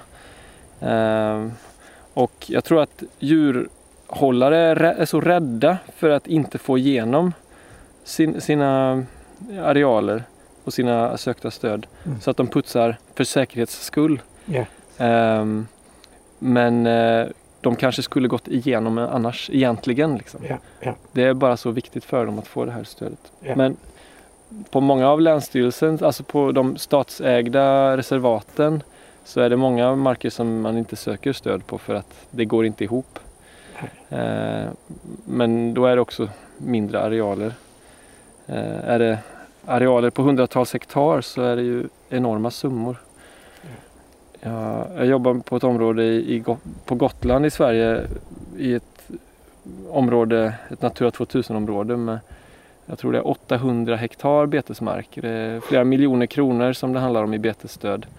Um, den marken betas fel så att säga. Det missgynnar den biologiska mångfalden på platsen men det är, på något sätt så är det allt eller inget där. Djurhållaren kan inte beta området utan de här fyra miljonerna om året eller någonting. Det, det är så otroligt. Præcis. Och, det, och Länsstyrelsen har inte råd att ersätta honom så, många, så mycket pengar varje år. Okay, så det er lidt ligesom i Danmark, at det er landbrugsstøttedrevet mm. Mm. rent økonomisk, og ingen kan betale den offeromkostning, der er ved det. Men, men altså, øh, hvad så med sådan en øh, øh, rewilding eller nep estate model, hvor man i højere grad slipper dyrene løs, og så lader dem leve ude i naturen uden så meget pasning, og så høster af bestanden, altså øh, gennem en slags jagt eller øh, skydning på arealerne, øh, og så alligevel kan sælge kød, og måske opretholde en landbrugsstøtte af en eller anden art. Øh, øh, bliver sådan noget diskuteret i, øh, i Sverige? Eh, ja, det, det diskuteras absolut. Men vad jag förstått efter ja, liksom, I Sverige sneglar vi över mot Danmark väldigt mycket. Vi, vi ligger mycket efter i rewildings-frågan. Det finns ingen uh, aktiv förvaltning. Det finns några små försök med året runt-bete till exempel. Men eh, jag uppfattar det som att vi kanske ligger en tio år efter er i, i, såna här, i den här processen med att försöka få tillbaka en, en vildare och mer naturlig dynamik. Men det kan jo også bare være en praktisk foranstaltning. Altså man konstaterer, at vi, vi har ikke dyr nok, vi har heller ikke dyreholder nok. Mm. Til gengæld så kan vi måske finde nogle dyr, der kan klare sig selv uden dyreholder. Altså Mm. det, det, er jo også, det kunne også bare være en pragmatisk, det behøver ikke nødvendigvis at være en natursyns afgørelse, men måske også bare en pragmatisk afgørelse, der siger, at det, det er den, altså, der, dyrene kan jo formere sig. Mm. Altså, Mm. så de kan jo faktisk selv finde ud af at mangfoldiggøre sig, så der kommer dyr nok, hvis man, hvis man giver dem lov til det. Nej, Ingen kommentar eller? Jo, altså, altså der er jo ingen tvivl om, når vi ser det, vi har gået rundt i nu i halvanden time, øh, at, øh, at potentialet er enormt, og landskabet øh, indbyder til det, du siger. Ikke? Altså, øh, dels fordi det er stort og sammenhængende, og fordi der er, øh, der er nogle steder, vi ser, hvor græsningen ser ud som, den virker nogenlunde, og så er der mange steder, hvor det er overgræsset, og der er mange steder, hvor det ikke er græsset overhovedet. Ja, ja. Øh, og øh, rent praktisk set havde det været det absolut letteste. Så udfordringerne er altså øh, dels at tænke nyt overhovedet, og så er der selvfølgelig nogle lovgivningsmæssige ting omkring, som præcis de samme diskussioner, som man har i, i Danmark med, kan vi gøre sådan med husdyr og så videre. Og der, Ja, så dyrevelfærdsspørgsmålet vil også komme op, hvis man skulle forestille det, sig. op. det er jo ikke noget, som, det er jo ikke en diskussion, man har, så at sige, rigtig to at tage, eller hvad siger du Emil? Det, det oplever jeg ikke, at man gør Nej. Nej. endnu. Men den, den vil jo komme op. Tager man hul på den, så vil den nu komme op i Sverige også. Hvordan skal vi definere de her dyr, ikke? Vilde dyr eller tamme dyr, og ja. hvor meget skal, vi, skal de passes, og må de komme galt afsted derude i naturområderne? Øh, ja, og må de være sultne om vinteren og tabe sig? Men der er jo så et andet aspekt på den der rewilding-ting i Sverige og Danmark. Det er, at vi jo står med, vi har gået igennem øh, vildsvinområder, så det vil sige, vi har, vi har sådan set haft et, et stykke passiv rewilding. Vi har haft vildsvin, som man jo havde i hegn. Vildsvinet var uddødt også i Sverige. Mm. Så havde man det i hegn, og det slap ud en gang i 70'erne. Og øh, omkring 1980, så tog man altså en regeringsbeslutning om, at okay, vildsvinet er sluppet ud, det er en naturlig hjemmehørende art. Øh, den får lov at være i Sverige. Og det har der så været ballade om, og er der stadigvæk nogen, der er træt af, og, og der snakker om, hvor mange vildsvin skal der være, men den er her. Og den sætter sit aftryk, ikke? Vi ser det. Øh, men den lever jo så ikke i hegn, den lever på den frie, altså som frie dyr, ikke? Frie Den frie bane, vildbane. så det vil jeg sige. Men det er jo et jægerudtryk, så ja. Ja. vi skal prøve at finde et andet. Altså, den lever i et uhegnet landskab. Den er... Ja. Ja. Og her kan man sige, der lever den faktisk ikke, der, der har den langt ud til kulturlandskab. Her lever den nok sådan faktisk øh, i naturen, ikke? Ellers går den jo ud på markerne og sådan noget. Og det er der, problemerne opstår. Og det er jo... Altså, der er jo en logisk grund til, at græsning af krondyr og effekterne af vildsvin er begrænset her. Og det er selvfølgelig, at de får ikke lov til at nærme sig en bærekapacitet i økosystemet, fordi det bliver alt for voldsomme skader ude på markerne og inde i de dyrkede skove. Øh, Og det samme gælder jo med elgene, som også er et dyr, der kan øve en vis indflydelse, hvis, hvis de får lov. Ikke? Så Altså, vildsvinene kom, kom ret højt op og var... Jeg ved jo ikke, om de var i nærheden af nogen bærekapacitet, og det er jo også enormt svært at sige, når de, når de samtidig går ud på markerne og spiser majs og sådan noget. Ja. Men, men de var så mange, så de faktisk sætter et sådan rimelig kraftigt aftryk. Øh, men man har jo øh, skyder flere nu, altså man har ændret lovgivningen, så man må skyde dem døgnet rundt, øh, året rundt, hvis det er unge dyr, og, og ellers de voksne dyr kun fredet fra nytår til, til 1. april. Øh, Og, og sådan får man jo løst et samfundsproblem, altså et ønske om at have vildsvin, og et ønske om ikke at have for mange vildsvin, fordi så, så, så, så har man så ligesom, sætter man et politisk mål. Men det er jo noget andet end et økologisk mål. Ja. Det ligger jo et andet sted, fordi det politiske mål, det er jo, hvad vi godt kan lide os mennesker, eller hvad vi godt kan tolerere, eller tåle, eller... Ja, ja. Det handler om, hvor mange skader i jordbruget og trafikken vil man tolerere. Hvornår bliver, synes folk, det er for meget, ikke? Du lytter til Radio 4. Altså, jeg kunne godt tænke mig at stille et andet spørgsmål, fordi jeg kan huske, vi, vi var en gruppe biologer, der øh, tog til Skåne for at lære om, om, om svensk naturforvaltning, og du viste os rundt, Martin. Og en af de ting, der, som ligesom var lidt en øjenåbner for mig, det var, at, at sådan et areal som det her, det ville jo være i Danmark være beskyttet som mose. Så det ville være registreret som en, en paragraf 3 naturtype, det vil sige, at det ville være beskyttet efter den danske naturbeskyttelseslov, og så må det ikke plantes til eller dyrkes eller, eller sådan noget. Ikke? Man skulle så selvfølgelig opdage det for at føre en retssag og sådan noget, men efter loven må man ikke ændre tilstanden bevidst. Men sådan er det jo ikke i Sverige. Altså hvis ikke det havde været naturreservat, så måtte ejeren gå ind og, og dræne det og plante det til med græntræer i morgen. Øh, ikke dræne, nej. Nå, ikke dræne. Nej. Så der er en Dræne vil generel... Ikke ændre vandstanden. At det så sker, og Ja. at folk påstår, at der var et gammelt dræn, som de har uddybet og sådan noget der. Det er noget Okay. andet, men du må ikke lave nye, nye dræninger eller, eller vandstandsændringer. Fordi det er hvad? Natur, eller er det gælder, altså, fordi det må de jo godt have på marken, formoder jeg. Der må de gerne Ja, ud, ja. øh, Ja, ja. øh, forny deres dræn. Ja. Men fordi det er registreret som et naturområde, eller hvad? Eller er det, Eh, man får bara göra om befintlig dränering. Okay. Men er det en regel, der er lavet for at beskytte naturen? Eller? Nej, på all mark. Ett, det finns ett generellt eh, förbud mot markavvattning i hela Götaland, alltså hela södra Sverige. Og gælder også i skov. Og Mm. så Og hvorfor har man lavet det? Eh, För att eh, 95 procent av Skåne redan är dränerad. Det är för mycket dränering. Alltså, man får inte göra ny dikning. Men man får återuppta en ga- ett gammalt dike. Man får gräva ja, det bort forstår, försumpen. det forstår, men det var mere det der, jeg lurede bare på, hvem, mm. hvorfor gør man det altså? Fordi det, det, vand er jo besværligt, ikke? Øh, Så er det for at beskytte en vandressource, eller er det for at beskytte noget biodiversitet, eller?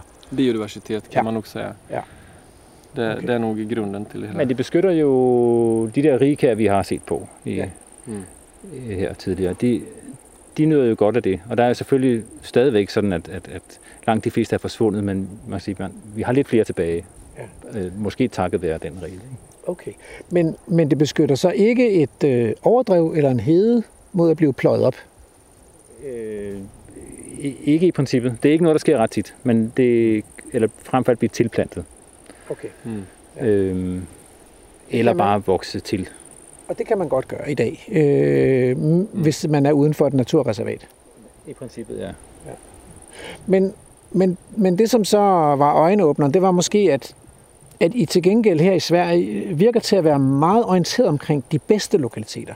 Så hvis man finder et eller andet, der virkelig er rummer sjældne arter, rødlistede arter, eller enestående øh, natur, et fantastisk rig her, eller sådan noget, så fokuserer man indsatsen på at beskytte og redde den rest, hvor man i Danmark kan have en fornemmelse af, at man måske bruger mere energi på at slås om, om nogle, nogle lovgivningsmæssige spørgsmål på den lidt dårligere natur, hvor der måske er uenighed om, man nu må gøde og sprøjte og omlægge og sådan noget.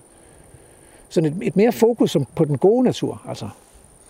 Det finns eh, nästan alla länsstyrelser i landet har alltså tagit fram strategiska dokument och pekat ut värdetrakter i, i landskapet i stort. Koncentrationer där det finns särskilt mycket värdefull natur. Och det mesta av naturreservaten och, och, och insatserna och in, eh, görs där. Vi befinner oss nu i en värdetrakt i Skåne. Så här bildas det fortfarande mycket reservat. Här koncentrerar man sig på att köpa natur från staten och bilda reservat. Men en lika, en, li, en lika fin plats i, i, i ett, en annan del av Skåne kanske inte hade prioriterats i skyddet. Men der er dog en prioritering, altså. Øh, mm. Og så er der noget andet, der slår mig, det er det ord reservat. Det klinger ikke særlig godt i Danmark, altså, fordi, fordi det virker sådan, det får, har sådan en, en menneskefjendtlig klang. Mm. Så hvordan er indstillingen hos svenskerne omkring hele reservattanken? Altså, nu er det for naturens skyld. Her afgrænser vi et område og siger, at det er naturen først. Ligesom. Mm. Hvordan er indstillingen til det? Er der forståelse i befolkningen for den tilgang?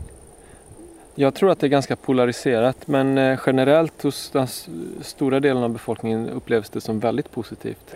Ja, ja. och, och har fått ett eh, extra uppsving i, under corona med alla hemmasemestrar Ja. i, i Sverige. Man, det är dit man åker, det är där man letar efter på, när man søger efter. Altså reservater, i Danmark har vi jo ordet vildt reservater. Det er sådan nogle, det er sådan nogle steder, der er lukket, ikke? men altså naturreservater er jo åbne steder generelt. Mm. Medmindre der er nogle helt specielle hensyn til Mm. en kongeørn eller et eller andet. Ja. Øhm, ellers er det, jo, er det jo noget, som faktisk giver bedre adgang til naturen, end det var i forvejen. Men det är också polariserat så det finns eh, eh, politiska partier och eh, folk som tycker att det klingar negativt. Ordet har inte en odelat positiv betydelse för svenska folket.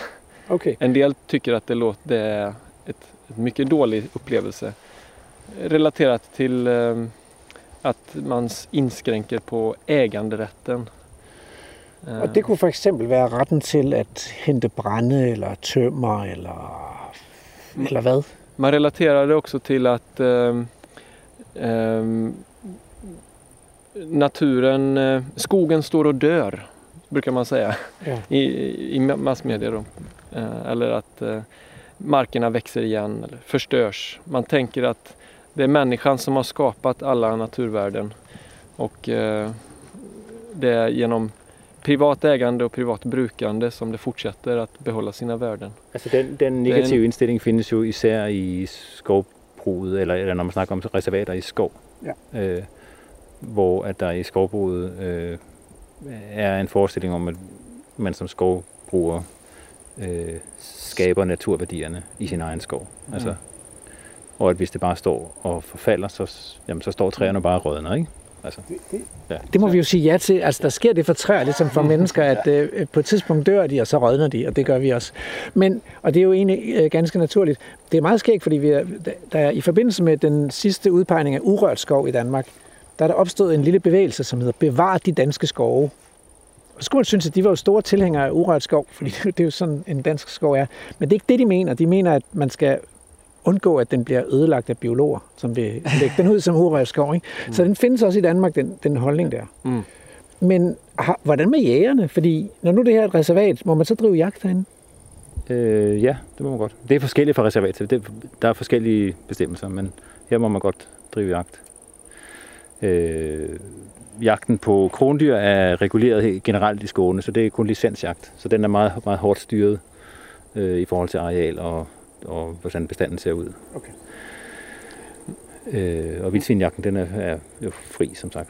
Nå. Nærmest. Naturvården är också hårt trängd. Eh, Markägarorganisationer i, i Sverige, både lantbrukarorganisationer och skogsbrukarorganisationer, de, eh, de lobbar väldigt mycket mot naturreservatsbildning och mot naturvård. Så eh, länsstyrelserna är väldigt måna om att eh, liksom, tillåta jakt om det är kontroversiellt att, att inte göra det. Alltså, ma- Man indgår kompromisser. for, for ligesom at... Ja, at, at man, Folkelig velvilje, ja. ja. Ja. okay. Det er i hvert fald ikke anderledes end i Danmark. Nej. Mm. Ja. Det, det er jo sindssygt flot det her, men, men det er jo også et successionsstadium. Så, ja, Ja, så det vil jo være godt på et Som eller er- andet som er tidspunkt. langsomt altså, ikke? Fordi det, langsomt. det, øh, har ikke, det er nok næsten 10 år siden, jeg har været her. Ja. Og det ser lige sådan ud. Ja. Så, sådan i, som, man, som jeg husker det. Det er jo lykkeligt nok, egentlig, kan man Øh. sige. Nå, men altså, hvis du fik, øh, hvis du fik en stor pengepunkt, Emil, øh, og fik øh, anbefaling om at lave en skytselsplan for det her øh, naturreservat, Uh. hvad, hvad vil du gøre? Eh, Den här stora ängen vi står på omgärdas ut av granar och björkar. Eh, De hade jag nog sågat ner till att börja med. Mhm. Alltså... Eh, jeg tror, jeg vet, hvad du fisker efter. Nej, nej, jeg fisker ikke. Jeg er virkelig nysgerrig her. Altså, ja, fordi vi skal jo egentlig bare blive klogere på, hvordan tænker man? Altså, Ehm, jag ser den här området, den här högörtsängen som vi befinner oss i är så otroligt, otroligt blomrik. Och jag skulle vilja liksom vara väldigt mån om att det inte blir en, att inte hela området blir ett, ett, ett område som präglas av en mer lågvuxen vegetation utan man vill fortsätta bevara den stora dynamiken. Mm. Och i ett, ett drömscenario hade man kanske kunnat ha ett, ehm, ja, en, en vildare förvaltning där djur skulle kunna upprätthålla en dynamik av igenväxningssuccessioner. Eh, Högertsängar med de här strättorna och hampflockel Mm. eh, och andra biotoper som är mer nerbetade och att det kan röras, att, att de miljöerna kan uppstå och försvinna olika år och på olika platser över tid. Ehm, men jag är inte säker på att jag hade gjort det initialt om jag hade fått chansen i det här reservatet. Jag kanske hade börjat försiktigt med att göra det jag vet ska bort, granen. Ehm, se om man kan tillföra några element som, eller några vä- kanske reglera betet på ett sätt som gör det s- som gör att det blommar mer kanske. Eller sådär. Så jeg, for, jeg, altså, jeg fornemmer lidt, at der er en... Altså, du har en forsigtighed i forhold til, om man kunne komme til at ødelægge noget. Altså, Mm. at, øh, der er jo helt sikkert nogle naturværdier. For eksempel den rige blomstring her. Øh, Man ser den här igenväxningssuccessionen vi ser här. Vi ser också mycket Juncus tåg och eh, tuvtåtel. og det er s- lysesiv og øh, tuftortel. Er det blåtop eller? Øh, nej, det er Chamsia mosebunke. mosebunke. Mosebunke, ja. Ja. Mm. ja. Arter som är vanliga i degenererade och näringspåverkade. Kulturlandskab. Ja. Ja, det er det også i Danmark. ja. Och det är ganska mycket av det här. Det är lätt att föreställa sig att ett påsläppt bete här skulle kunna föra tillbaka vegetationen. Jag, jag tror att den här vegetationen har varit eh, kunnat vara ganska trivial en gång i tiden. Jag tror att naturvärdena faktiskt har ökat här de senaste 20-30 åren. Eh, Det går inte att veta. Ehm, Men eh, vi befinner oss i ett landskap där det finns ett, ett, ett, ett, ett bakgrundslandskap utanför reservatet som är också blomrikt, Mm. som Martin berättade om. Så här skulle man kanske ha råd med att experimentera mer med, som du säger, året runt-bete och så här. Ja. Men ja, jag kanske är lite feg. Altså de her, øh, nu, det er nok det største øh, lignende område, men de her højstavte enge, tilvoksnes enge, findes hele vejen i de her lange, langstrakte reservat, som vi er i. Så der er masser af områder, som ligner det, Ja. lidt Mm. mindre. Ja. Øhm, men, øh, Men får jag säga, ja. så generellt skulle jag ju velat få på ett, ett ganska sent, eller ett, ett betestryck som är väldigt lågt över året generellt i, i alla markerna. Ja. Men på något sätt så, så skulle man vilja ha bete på vintern också. För att eh, eh, djuren ska börja beta vissa arter som, som de, vi inte kommer åt annars. Framförallt ved, Ja. vedväxter men också kanske de här tågen och, Ja. och eh, blåtop også, ikke? Som, Mm. Øhm, men der var en ting, jeg tænkte på, når du fortæller, at øh, i den her svenske øh, hvad skal man sige, traditionelle beskrivelse af, hvordan kulturlandskabet og de, og de, de hævdede landskaber, de græssede landskaber ser ud, så har man det der, der hedder den elsklige fossen. Hvem var det, som formulerede det? Jag vet inte vä- hur gammalt det uttrycket är men eh, det har eh, det står ju i böcker av Urban Ekström. Ja. Stam. Han gjorde det nog populärt. Ja. Og hvis vi skal forklare det, så den, den elskelige fossen, den, den er altså den elsk, hvad skal man sige, den, den skønne fase. Det er, når, når, når græsningen af et område ophører, og så blomstrer det helt vildt i nogle år. Mm. Og så mylder det med sommerfugle og blomster osv., og så, og så siger den, den pessimistiske bevaringsbiolog, jamen det er, kun en, det er kun en overgang, det er kun en fase, fordi så vokser det til, og så forsvinder det igen. Ikke? Så det er den elskelige fase. Det er som om, det er sådan lidt, lidt øh, forførisk, lidt lokkende. Det, der skal vi ikke hen, vi skal være i den græssede fase. Ikke? Men så kan man jo sige, den, vi kunne jo prøve at få et regime, hvor vi har den der elskelige fase lidt hele tiden. Ja. Mm. Øh, måske ikke øh, samme sted hele tiden, eller også øh, måske øh, hele tiden, fordi at vi fordeler græsningen anderledes over året. Altså, jeg vil jo sige, at, at nu, nu tæller vi jo helt sikkert de der øh, blomstrende øh, angelik og hjortetryst med til den elskelige fase. Men måske kan man også godt tælle nogle af de øh, buske, altså øh, spredte pilebuske, måske også et enkelt græntræ og nogle enebær sådan noget med til den elskelige fase, fordi der er utrolig mange, meget biodiversitet knyttet til vores vedplanter. Altså øh, selvfølgelig især hjemmehørende vedplanter, men de kan noget øh, andet end, end urterne kan. Og sådan nogle pilekrat, der begynder at lukke lidt, eller et slå, lille slåenkrat, eller sådan noget. Der sker noget helt andet også med svampe, med fungaen nedenunder øh, buskene, når det lukker lidt, og der kommer lidt rig muldbund og sådan noget. Og det er super svært at forestille sig, hvordan man kan have en slags forvaltningsregime, og så få det hele. Så man er næsten nødt til at have noget, der fluktuerer i tid og rum. Og det er jo det, vi ikke ved, fordi vi har så få, vi har så få erfaringer med det, om sådan noget vildgræsning der, helårsgræsning med et lavt græsningstryk, naturligt lavt græsningstryk, om det faktisk kan skabe de her øh, dynamiske, eller om, om bestanden også er nødt til at fluktuere. Altså at man ikke har det samme antal dyr, men at det veksler fra mange dyr og hård græsning, og så til en overrække med, med lidt færre dyr og tilgroning. Ja, for det vil det jo gøre, formentlig, ikke? Altså, Det det, det, er jo, det, det, er jo, det er jo vi ikke rigtig ved endnu, men som, ja, det vil det nok gøre, ikke? Men der kan man så sige det der med busk og træer. Der, selvom vi nu har snakket om øh, elendighederne også i Sverige, der, der er så noget, som man med danske øjne må sige, der er noget andet i Sverige. At vi har græssede områder med busk og træer, overgangszoner, øh, mange flere lysninger, græssede lysninger osv. Og det gør en forskel. Så nu nævner jeg lige de der uddøde danske dagsommerfugle, som alle sammen var knyttet til skovlysninger. Så kan du tælle, hvor mange af dem, som I har stadigvæk i Sverige. Så øh, terningsommerfugl, nemosyne, øh, egesommerfugl, slåensommerfugl, skovhvidvinge, enghvidvinge, poppelsommerfugl, hero-randøje, perlemor-randøje. Jeg ved ikke, om vi skal tage kirsebærtakving med. Det var i hvert fald en 10 stykker. Dem har vi jo i Sverige alle sammen. Men, men de er jo ikke... Men de, er jo, men de er jo ikke her alle sammen. Altså, de er, nogle af dem er virkelig på røven også i Sverige. Øh, men de er der jo, og nogle er lidt almindelige nordpå og så videre. Vi, her har vi jo... Øh, ja, du glemte, du glemte mørkblætvinge, som jo så hører til kærene, men som også er en lysningssommerfugl. Ikke?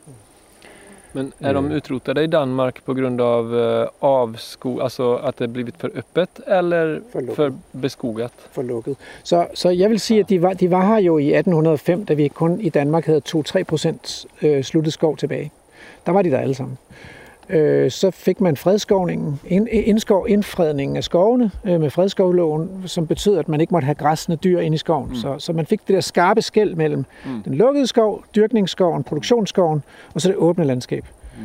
Og siden da er det gået tilbage for de der øh, mm. skovlysningskrævende dagsommerfugle. Det åbne landskab blev for Det er nok åbent. det, jeg øh, holder allermest af i Skåne, når jeg nu bor herovre, eller når, når jeg kø- kører ud og ser både reservater og andre steder. Det er det der mosaik mellem, mellem øh, græsning og skov. Og, øh, som vi ikke har set så meget af lige her, men, men altså, øh, hvor man har lysninger, buske og gamle træer og lag og sol og kattefod ind mellem, øh, nu snakker vi de gode steder, ikke? men altså ind mellem øh, gamle træer og så videre. Det ska också sägas att de här markerna och de, de här arterna du skriver, beskriver har ofta sina nationella eh, populationer, alltså populationscentra i östra Sverige där det är väldigt torrt. Mm. Och, och ehm, det är lättare, alltså igenväxning sker långsammare Mm. och ehm, ja, Ja. det finns hällmarker och sådär. Ja. Så, så det finns en, en fördröjning av förtätningen i skogarna. Ja. En del skogar är väldigt, väldigt naturligt öppna även utan bete här. I, eller där. Ja. Jeg vil også tro, at de der store klipper og kampesten, det hjælper også lidt til at åbne for noget skov. Ikke? Det, det er begrænset, hvor tæt stammerne kan stå på hinanden. Ja. Så. Altså, men, men jeg synes, jeg kunne godt tænke mig, at vi ru- rundede af ved noget skov. Og Martin, du sagde, at du havde sådan en, øh, en skovrydning et eller andet sted. Øh, fordi jeg, øh, det er jo, når man kommer som dansker til Sverige, så er det jo især øh, skoven, man forbinder den svenske natur med. Så vi, vi bliver simpelthen nødt til at runde den der skov. Nu har vi gået rundt i smukke enge og kæer og græsland og hede. Og nu, bliver vi simpelthen, nu skal vi ind i den skov der. Det, det gør svenskerne jo også selv. De svenskerne identificerer sig virkelig med, med skoven, og vi er et skovland og så videre. Ikke? Det skal vi, øh, Ja. det bliver, det, jeg tror, vi bliver nødt til at snakke om det, fordi det, det, jeg forstår også, der er også noget, der ulmer der. Vi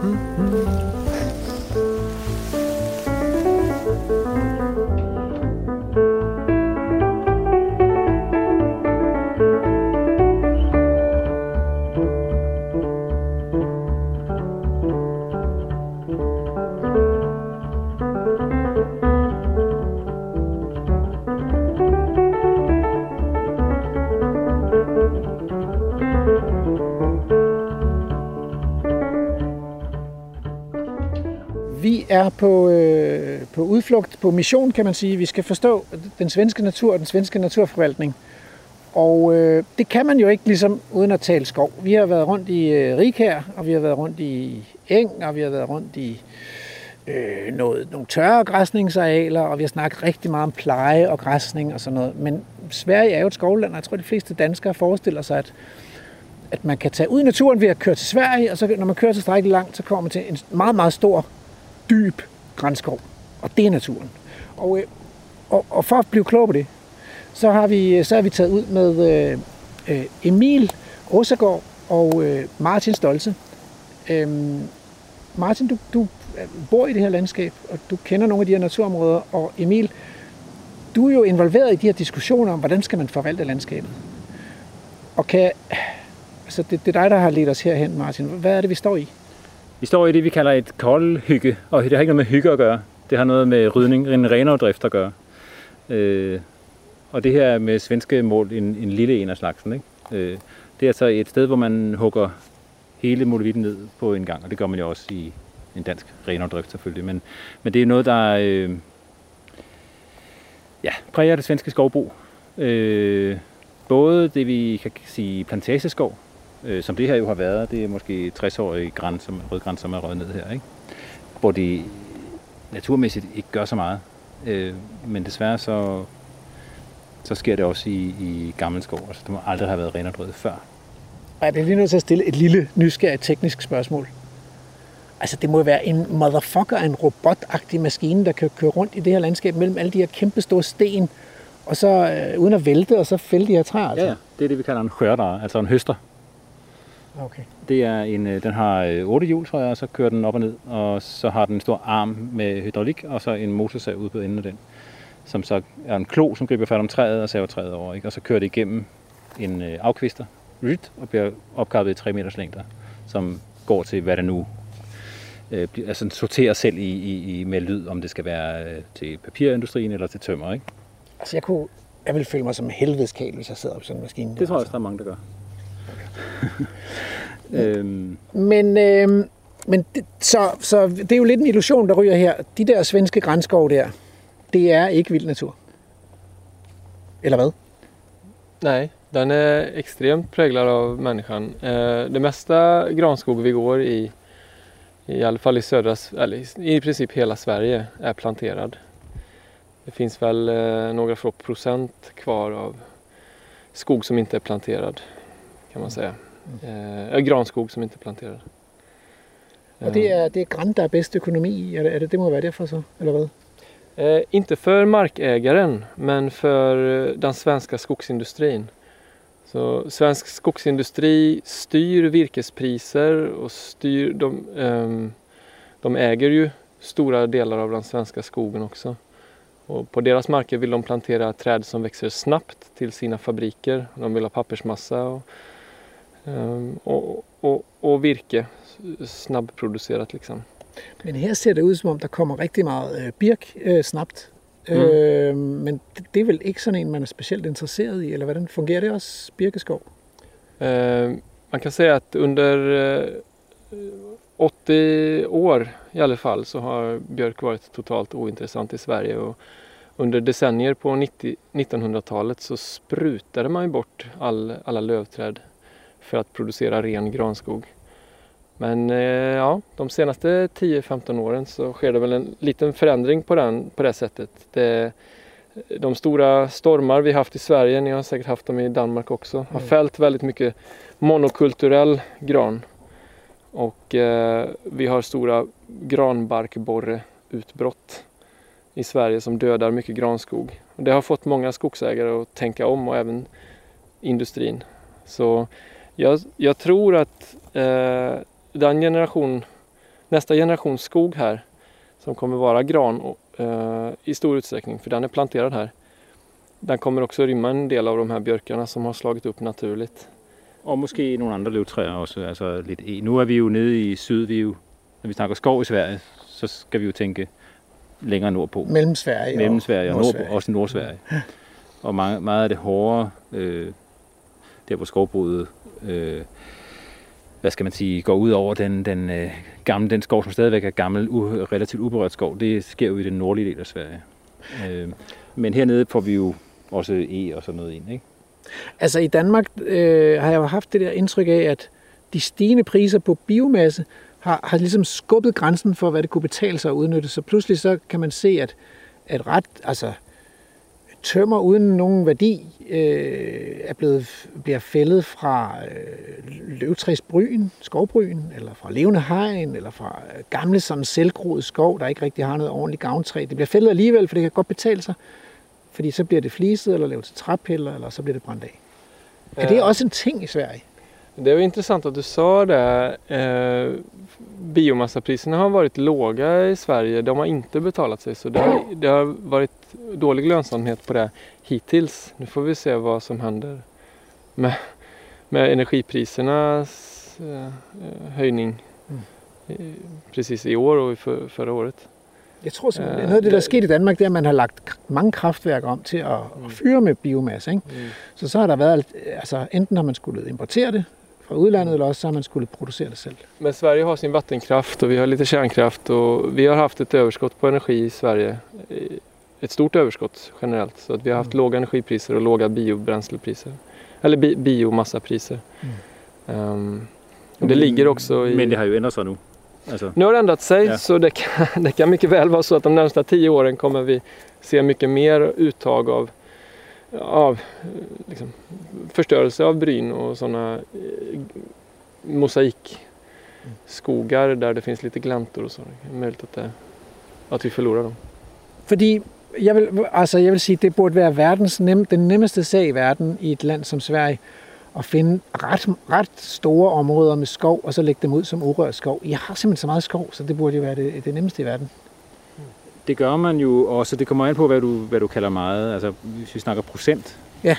så er det jo... Øh, man diskuterer meget, hvor meget er egentlig beskyttet, fordi, og, og hvad er egentlig skov, fordi at, at øh, regner man den produktive...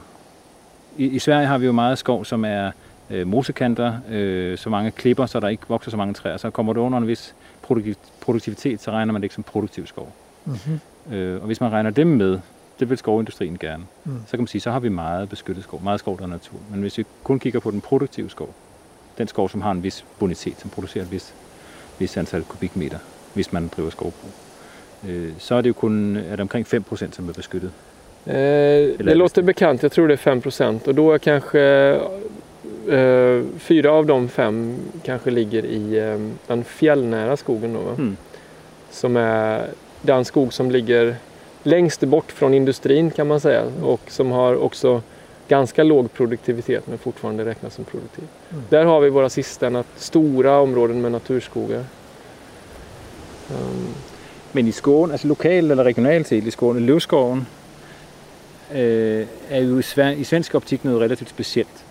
Øh, så, så der er jo en del ret øh, fin urørt øh, løvskov i. Skåne. Men det fylder jo ikke ret meget i den svenske statistik. Det er klart. Øh, og der er også øh, andre regler omkring løvskov. Altså man, man må ikke renerdrive løvskov på den måde, som vi ser i Nåleskoven. Øh, Må man, må man godt have græsne dyr i svenske skove, eller er det noget, man skal søge tilladelse til? det är nästan obefintligt med, om, man, om man får det. Ja, men om det er tilladt efter, lo- efter loven. Altså, Ja, det är det. det er det. Okay. Ehm, Men det görs inte. Og man kan jo til og med få støtte til det, hvis, der er, hvis de biologiske man sige, Det, det, har, det finns ett miljö, en miljöersättning som heter skogsbete. Men man får inte pengar för det om man inte har mycket tydliga och, och kulturhistoriska liksom, ehm, man, man måste ha arter som indikerar att det har varit en kontinuitet av skogsbete på platsen i, under lång tid. Och det är ett stort problem för naturvården för att när en art försvinner så kommer den ju inte tillbaka förrän man har börjat beta skogen. Mm. Eh, så det blir som ett, en ond spiral. Mm. När, man kan inte skapa ny, nytt skogsbete i Sverige, man kan bara i bästa fall bevara det lilla som finns. Men, men en af de ting, jeg bemærkede, da Finland og Sverige kom ind i, øh, i EU og med i Habitatdirektivet, øh, så opstod der sådan en, nogle naturtyper, og en af dem, det var sådan nogle øh, løvenge. Altså, mm. så, så det var sådan en blanding af, af træer og lysåben natur. Ellers har vi det. Vi, vi har det ikke i Danmark, det, så det gælder kun for Finland og Sverige. Øh, og det, kunne man, det kan man godt savne lidt, for der, der er jo virkelig nogle arter knyttet til lige præcis det, de der overgangsnaturtyper. Mm. Øh, sommerfuglen har vi snakket om, ikke? men der er også planter, som rigtig godt kan lide at stå i de der kanter. Nu, nu havde vi blåtoppet kovid i din have i sidste uge, øh, Martin. Men det kunne være en af dem, ikke? Øh, kantet kovid, en anden en, som, som også kendes fra Mols. Øh, så, så det kunne jeg godt savne lidt. Skal vi lige koble tilbage til sommerfuglene, fordi du nævnte en række sommerfugle, som stadigvæk er i Sverige sådan i meget lille skala. Ja, Men som der- jeg var misundelig over. Ja, men der var en, du glemte. Det var ærenpris pletvinge. Åh, Og Mm. den er også uddød i Sverige. Ser Sedan, det, ser det ud til. Altså, det ved man ikke 100%, men den har, den har ikke set de sidste... Veronica 60 Fjerdel. Ja. Det er også et utro, lyder så, utroligt smukt. så det skal jo ikke øh, lyde som om, at øh, det hele bare holder herover, for det gør det ikke. Måske nævnte jeg også, glemte jeg også askepletvinge. Men, men den har I. Den er, øh, hvis man kommer op i øh, Uppland, altså mellem Sverige. Er det vel, er det ikke det? mm, Östergötland också. Östergötland, ja. Men Svealand, ja. Men altså, det er jo ikke verdens mest inspirerende landskab, sådan en koldhygge her. Emil, du sagde, at, øh, at der var faktisk en forståelse i Sverige af betydningen af dødt ved. Ja, Altså gamle træer og dødt ved.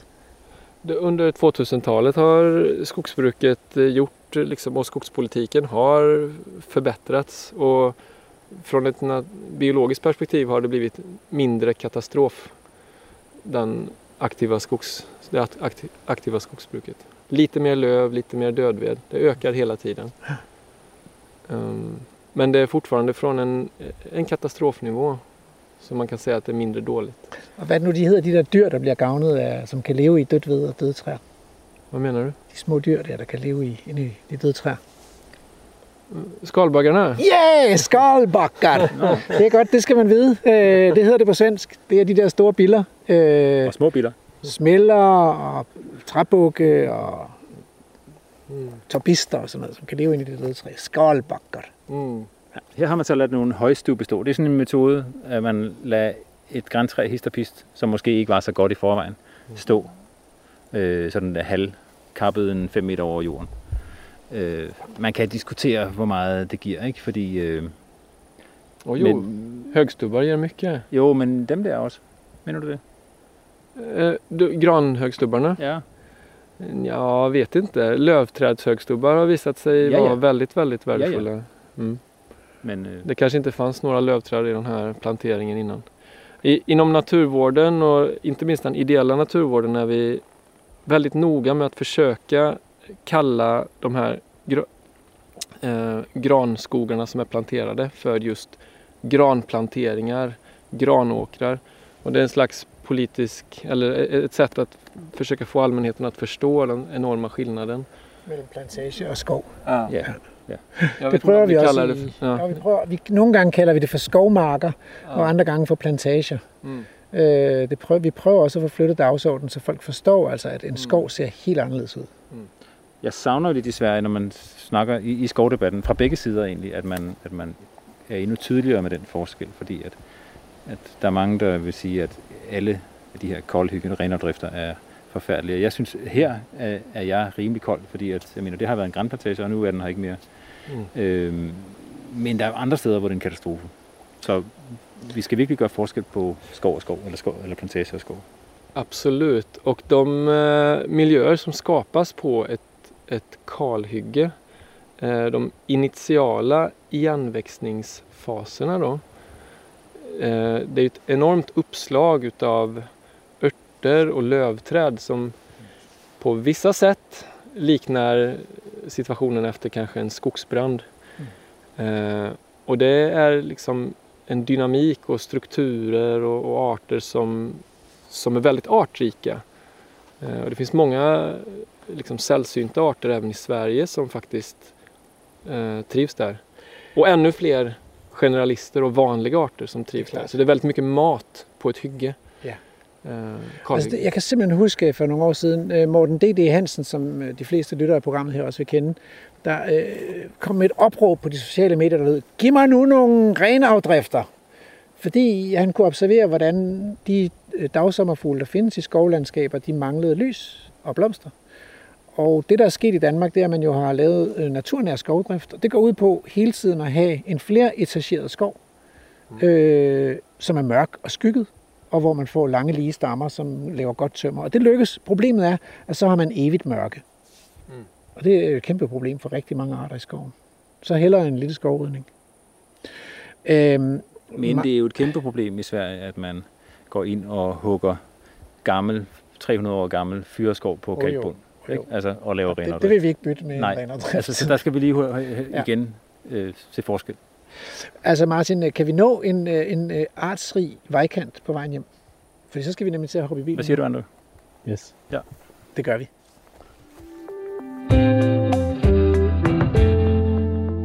Nu er vi trådt ud af bilen igen, og øh, vi, står, vi står i en vejkant, så der kommer muligvis øh, biler kørende forbi. Der er sådan nogle øh, store løvgræshopper, der har fundet den her vejkant, tror jeg. Der er i hvert fald gang i den. Og det er en artrig vægkant. Er det nogenlunde rigtigt udtalt? Det blir bra. Ja, det blev bra. Og øh, den tager vi lige et billede af. I må gerne stå ved den her, øh, det her billede. Det er jo sådan noget, vi er lidt misundelige over, fordi Det vil vi gerne have i Danmark også. Og hvis man er med på de sociale medier, øh, Facebook og lignende, så vil man bemærke, at det er helt fast hvert sommer, forår og sommer, så er der nogen, der brokker sig over, og nu er den der øh, blomstrende vejkant blevet slået igen, og ligner bare er slået til plukfisk, altså af vejmyndighederne. Og så er der på et tidspunkt en, der siger, vi skulle have det ligesom i Sverige, hvor de har artrike vægkanter. Hvem har fundet på det? Altså, nu spørger jeg så øh, Martin Stolze og Emil Åsagård, øh, som er med os i dag for at gøre os klogere på, på, hvordan man tænker om natur i Sverige. Artrik vägkant är väl ett påhitt från eh, Trafikverket i Sverige, Trafikstyrelsen. För att kartlägga eh, vägkanter med artrik, ja, som är artrik. Ja. ja, och eh, insektsliv. Det kan vara art, det kan vara växter eller insekter.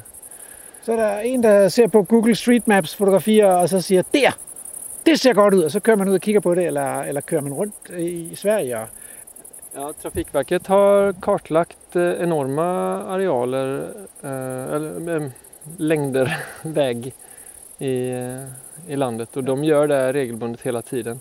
Jag vet inte hur urskiljningen ser ut, om man, vad man utgår från från början.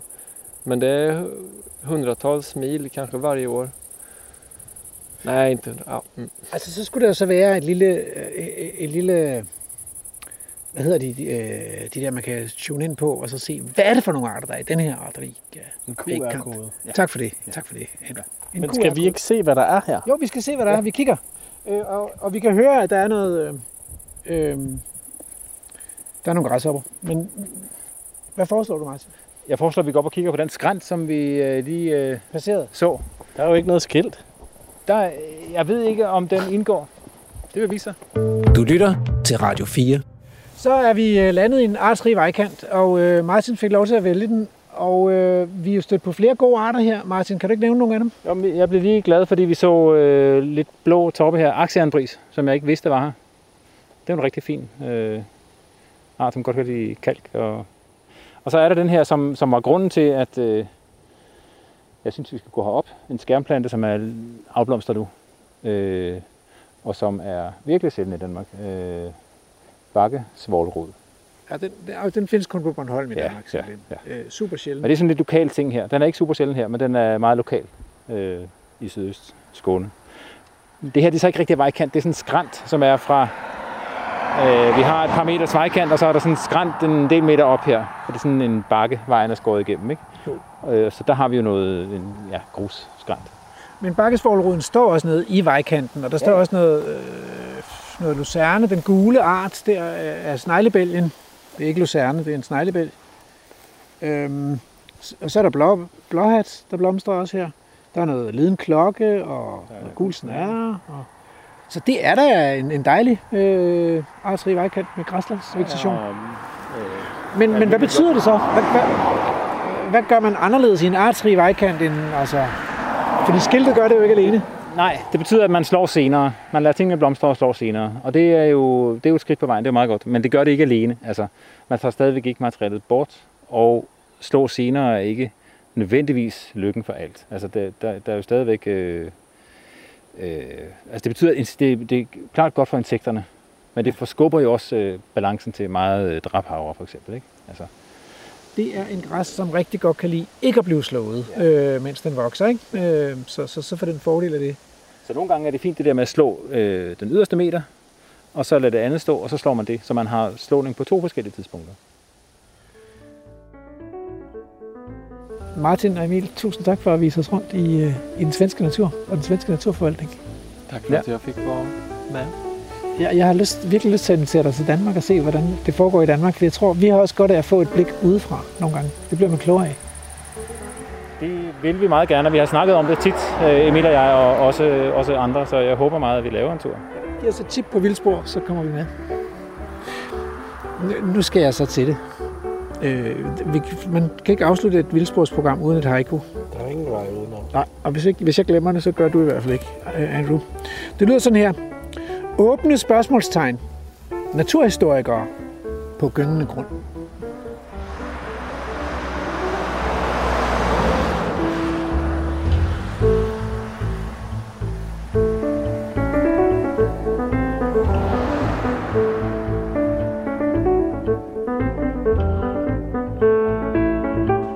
Programmet er produceret af Videnslyd for Radio 4.